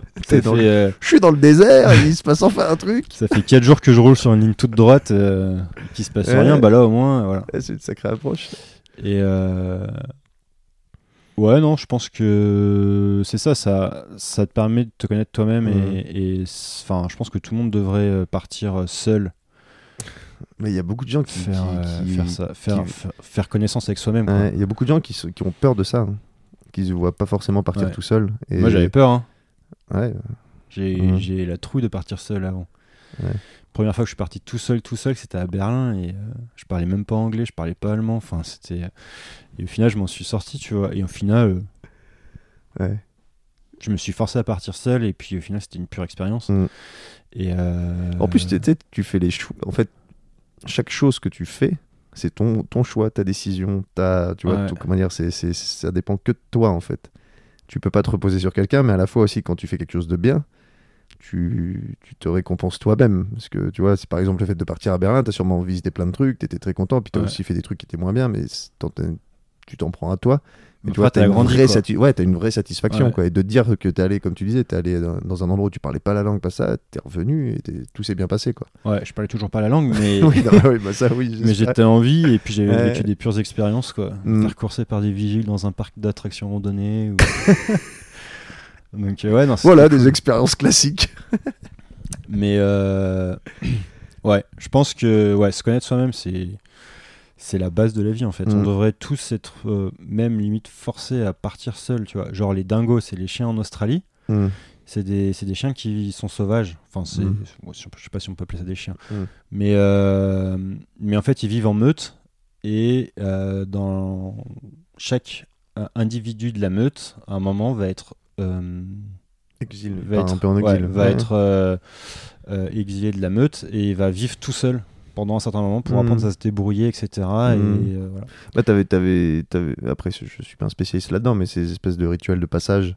Tu sais, où t'as des. Par exemple, quand un adolescent, ben, on lui dit, bah, là, tu pars euh, 4-5 jours dans, la, dans la forêt et tu, tu dois te démerder, tu vois. Tu, sors- tu pars du village. J'ai, souvenir de- d'avoir vu ça dans les documentaires, tu vois, pour vraiment, je pense, de, tu sais, ce qu'ils disent, devenir un homme, tu vois, devenir adulte. C'est un peu ce que tu, ce que tu dis, quoi. De, de Ouais, je pense que ouais, ouais, c'est ça. Mm. Bah, même dans les dans, dans des euh, dans, dans plein de cultures en fait, t'as ça. Mm. Et euh, et je pense que c'est cool, ça te permet déjà de passer du temps avec toi-même, de savoir de quoi t'es capable et, et de d'apprendre à te démerder Mm. par euh, Et avec ce de- que t'as quoi. Et de voir ta valeur en dehors d'une société Ouais. euh, classique, quoi. Ouais. Parce que j'ai l'impression que c'est ce que tu as un peu fait aussi, tu vois, de, de- quand tu es Bah, sorti du schéma classique, ouais, voir ce que tu aller aussi. Ouais. Et tu, tu vois comment là, su- le- le- bah, ton avenir, parce que c'est quelque chose qui est très dur à prévoir, surtout que je pense Ouais. qu'avec ce que tu as fait, Je pense pense que mal le appris- jour le jour. Ouais. ouais, non, puis je pense que tu as appris à, à pas trop se fier au plan, tu vois. On a un plan, bah, je sais pas moi, tu vois, j'ai un plan de conduite dans ma vie, tu vois, j'ai des idées, euh, on va dire générales, mais Ouais. tu te rends compte que ce que tu avais prévu, c'est, c'est, jamais, bah, ça se passe jamais comme tu avais prévu, quoi. J'ai une ligne ouais. directrice dans les, tu vois, les, voilà, de des fond, grosses idées et puis de fond. Bah, tu vois, par exemple, le Covid, euh, ça fout tout, tout en Mm. l'air, quoi. Tous les plans, ouais, bah, surtout pour toi quoi. Bah c'est professionnellement tout, c'est un peu compliqué, mais Ouais. tu vois, c'est. hum, Ouais, c'est. c'est... Ouais, je sais plus ce que je dis, mince, ça y est. Tu faut avoir des grandes idées, Ouais, mais non, voilà, pas ouais. trop d'idées précises. ouais, donc toi, tu. Tu prévois quelque chose tu, tu sais dans où tu seras dans 2, 3 ans euh, J'en ai aucune idée. Ouais, t'en as aucune idée, tu t'en fous. Là, pour l'instant, tu vois, bon, bah, j'ai ce contrat avec l'agence, c'est un peu ce qui me me force entre guillemets à rester là puis de toute façon on peut pas voyager mais Mhm. euh, après j'ai hâte de travailler enfin de partir avec cette agence Mhm.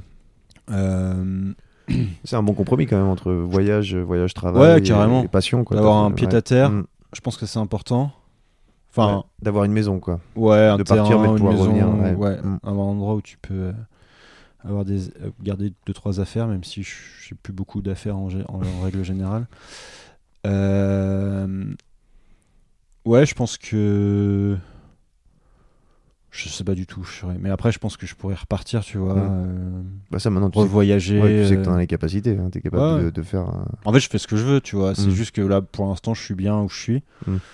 Et puis, bah, on verra ce que la vie me réserve par la suite, en fait. je fais, ouais, j'ai aucune idée. Ça roule. Eh, je crois qu'on a. C'était officiellement l'épisode le plus. 2h29. On enregistre un putain. peu plus même, parce qu'on a coupé au début le, le petit montage au début, mais ça, ça fait plus de 2h30. Euh, surtout avec le premier épisode, donc ça fait. euh, Ouais. Est-ce que tu as quelque chose que tu aimerais dire euh, aux gens qui nous écoutent? Parce que j'ai eu pas mal de retours sur le premier, comme quoi Ouais. assez bluffant de voir. Donc si tu as des, des conseils à dire, n'importe quoi, ce que tu veux. Ok, ben, moi, ce que je conseille à tout le monde, c'est partir seul pour se connaître. Même juste un week-end ou quoi. C'est un truc qu'on fait, que, enfin, il y a peu de monde qui fait. Peu de monde fait ça. Et, et je pense que c'est c'est bien, c'est important. Euh, et puis après, euh, ouais, essayer de voir la vie du bon côté. Chaque situation, en fait, euh, apporte quelque chose de positif. Euh, même si, si c'est une situation qui a l'air négative quand on la vit, Mm. euh, quand on regarde, quand on regarde vers le passé, on peut se rendre compte qu'en fait, ben, même si ça avait l'air négatif au moment, Mm. donné- au moment où ça s'est passé, Ça a servi à la chose. finalité, en fait, ça a apporté quelque chose Mm. pour plus tard. Pour, euh, donc euh, Je suis totalement d'accord avec ça. voilà. Partir Et puis, seul aussi a beaucoup, m'a beaucoup aidé. bah, tu sais, de partir Ouais. seul à l'aventure, en fait, d'être libre et de, de, de se découvrir soi, c'est vrai que c'est Ouais. hyper important. Et je Ça pense change- que- ça change profondément, je trouve. Ouais, je pense que faire un Mm. effort physique en plus, Ah ouais. Ça permet, parce que si tu pars juste dans des hôtels tout seul et tout, tu rencontres forcément du monde. Et tu vois, c'est ce que j'ai fait en Australie, je suis parti seul. Et, euh, et mais j'ai toujours rencontré du monde, j'ai jamais vraiment été seul. Mhm. Alors que quand je suis parti faire de la rando tout seul, que je suis parti à 18h et que bah, y avait plus personne dans le parc et tout, j'avais aucune personne à rencontrer. Je Ouais. suis vraiment passé des moments avec moi-même. Et quand tu es dans l'effort physique en plus, Mm. euh, je pense que ça t'ouvre des portes Mm. que t'as pas forcément quand tu es dans le confort. Et... Ouais, toi, tu trouves que le, ouais, le dépassement, ça, c'est un double dépassement de soi, en fait, en, Ouais, quelque, ouais. en quelque sorte. Bah déjà, je- de base, je pense que le confort moderne, tout ce qu'on a, genre le fait d'appuyer sur un bouton, d'avoir de l'électricité, de tourner un robinet d'eau chaude et d'avoir de l'eau chaude qui sort du robinet, c'est tout ce confort-là, ça nous rend plus mou, quoi. tu vois, ça nous rend. euh, Et puis c'est notre normalité, quoi. Ouais. Tu vois, c'est, moi, si à un moment j'allume la lumière et qu'il y a pas, bah, que je, je pousse Bah, l'interrupteur et qu'il n'y a pas de lumière, je, je suis là, mais qu'est-ce qui se passe? C'est pas Ouais. normal. Et puis t'es un peu, ouais, t'es un peu tout perdu. Pareil pour l'eau, ouais, Mm. ouais, tu deviens un peu, tu sais pas comment faire en fait. Bah je pense qu'on a beaucoup de, on a beaucoup de confort, de choses dont on s'en rend pas forcément compte. Parce qu'on est né, qu'on est là-dedans et, Mm. et que c'est bien de prendre conscience que ben tout le monde ne vit pas dans, dans ce confort et tout le monde n'a pas ça et que peut-être que ce confort aussi nous, nous affaiblit en, en soi Mm. parce qu'on nous enlève plus qu'il nous apporte. Quoi. bah Il nous enlève certaines tant choses. que la société fonctionne comme elle fonctionne, il n'y a pas de souci. Mm. Mais je pense que si, euh, si on était amené à changer radicalement de vie, et etc., ben il y a beaucoup de choses. Après, je pense que le corps il s'adapte très rapidement, Ouais, je etc. pense que donc, bah, l'être euh, humain va s'adapte forcément, Ouais. bah, s'adapte forcément, mais bon. Ouais, Mm. mais, euh, mais voilà, je pense que le confort en soi, c'est cool de l'avoir.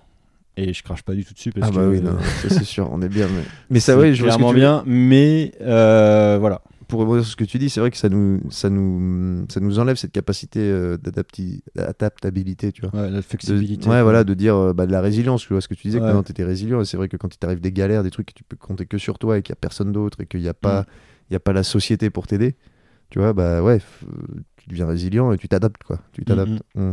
Et euh, dernière chose, Ouais. euh, est-ce que tu as des, euh, des coups de cœur, des choses, tu vois, un bouquin, un film, un documentaire, n'importe quoi, un coup de cœur artistique, un truc, ça peut être plusieurs choses, hein, mais voilà, si tu as quelque chose à partager. Ok. euh, Alors. Moi, il y a un livre qui m'a. On avait parlé du film, pardon, La vie rêvée de Ouais, Walter La vie rêvée de Mitty. Walter Mitty, ça, qui ça m'a beaucoup ouais. inspiré aussi pour partir. Mmh. Ça, on en avait parlé dans le premier. Donc, euh, Ouais. euh, sinon, euh, après, j'ai des photographes que, que Ah ouais, j'aime bah bien.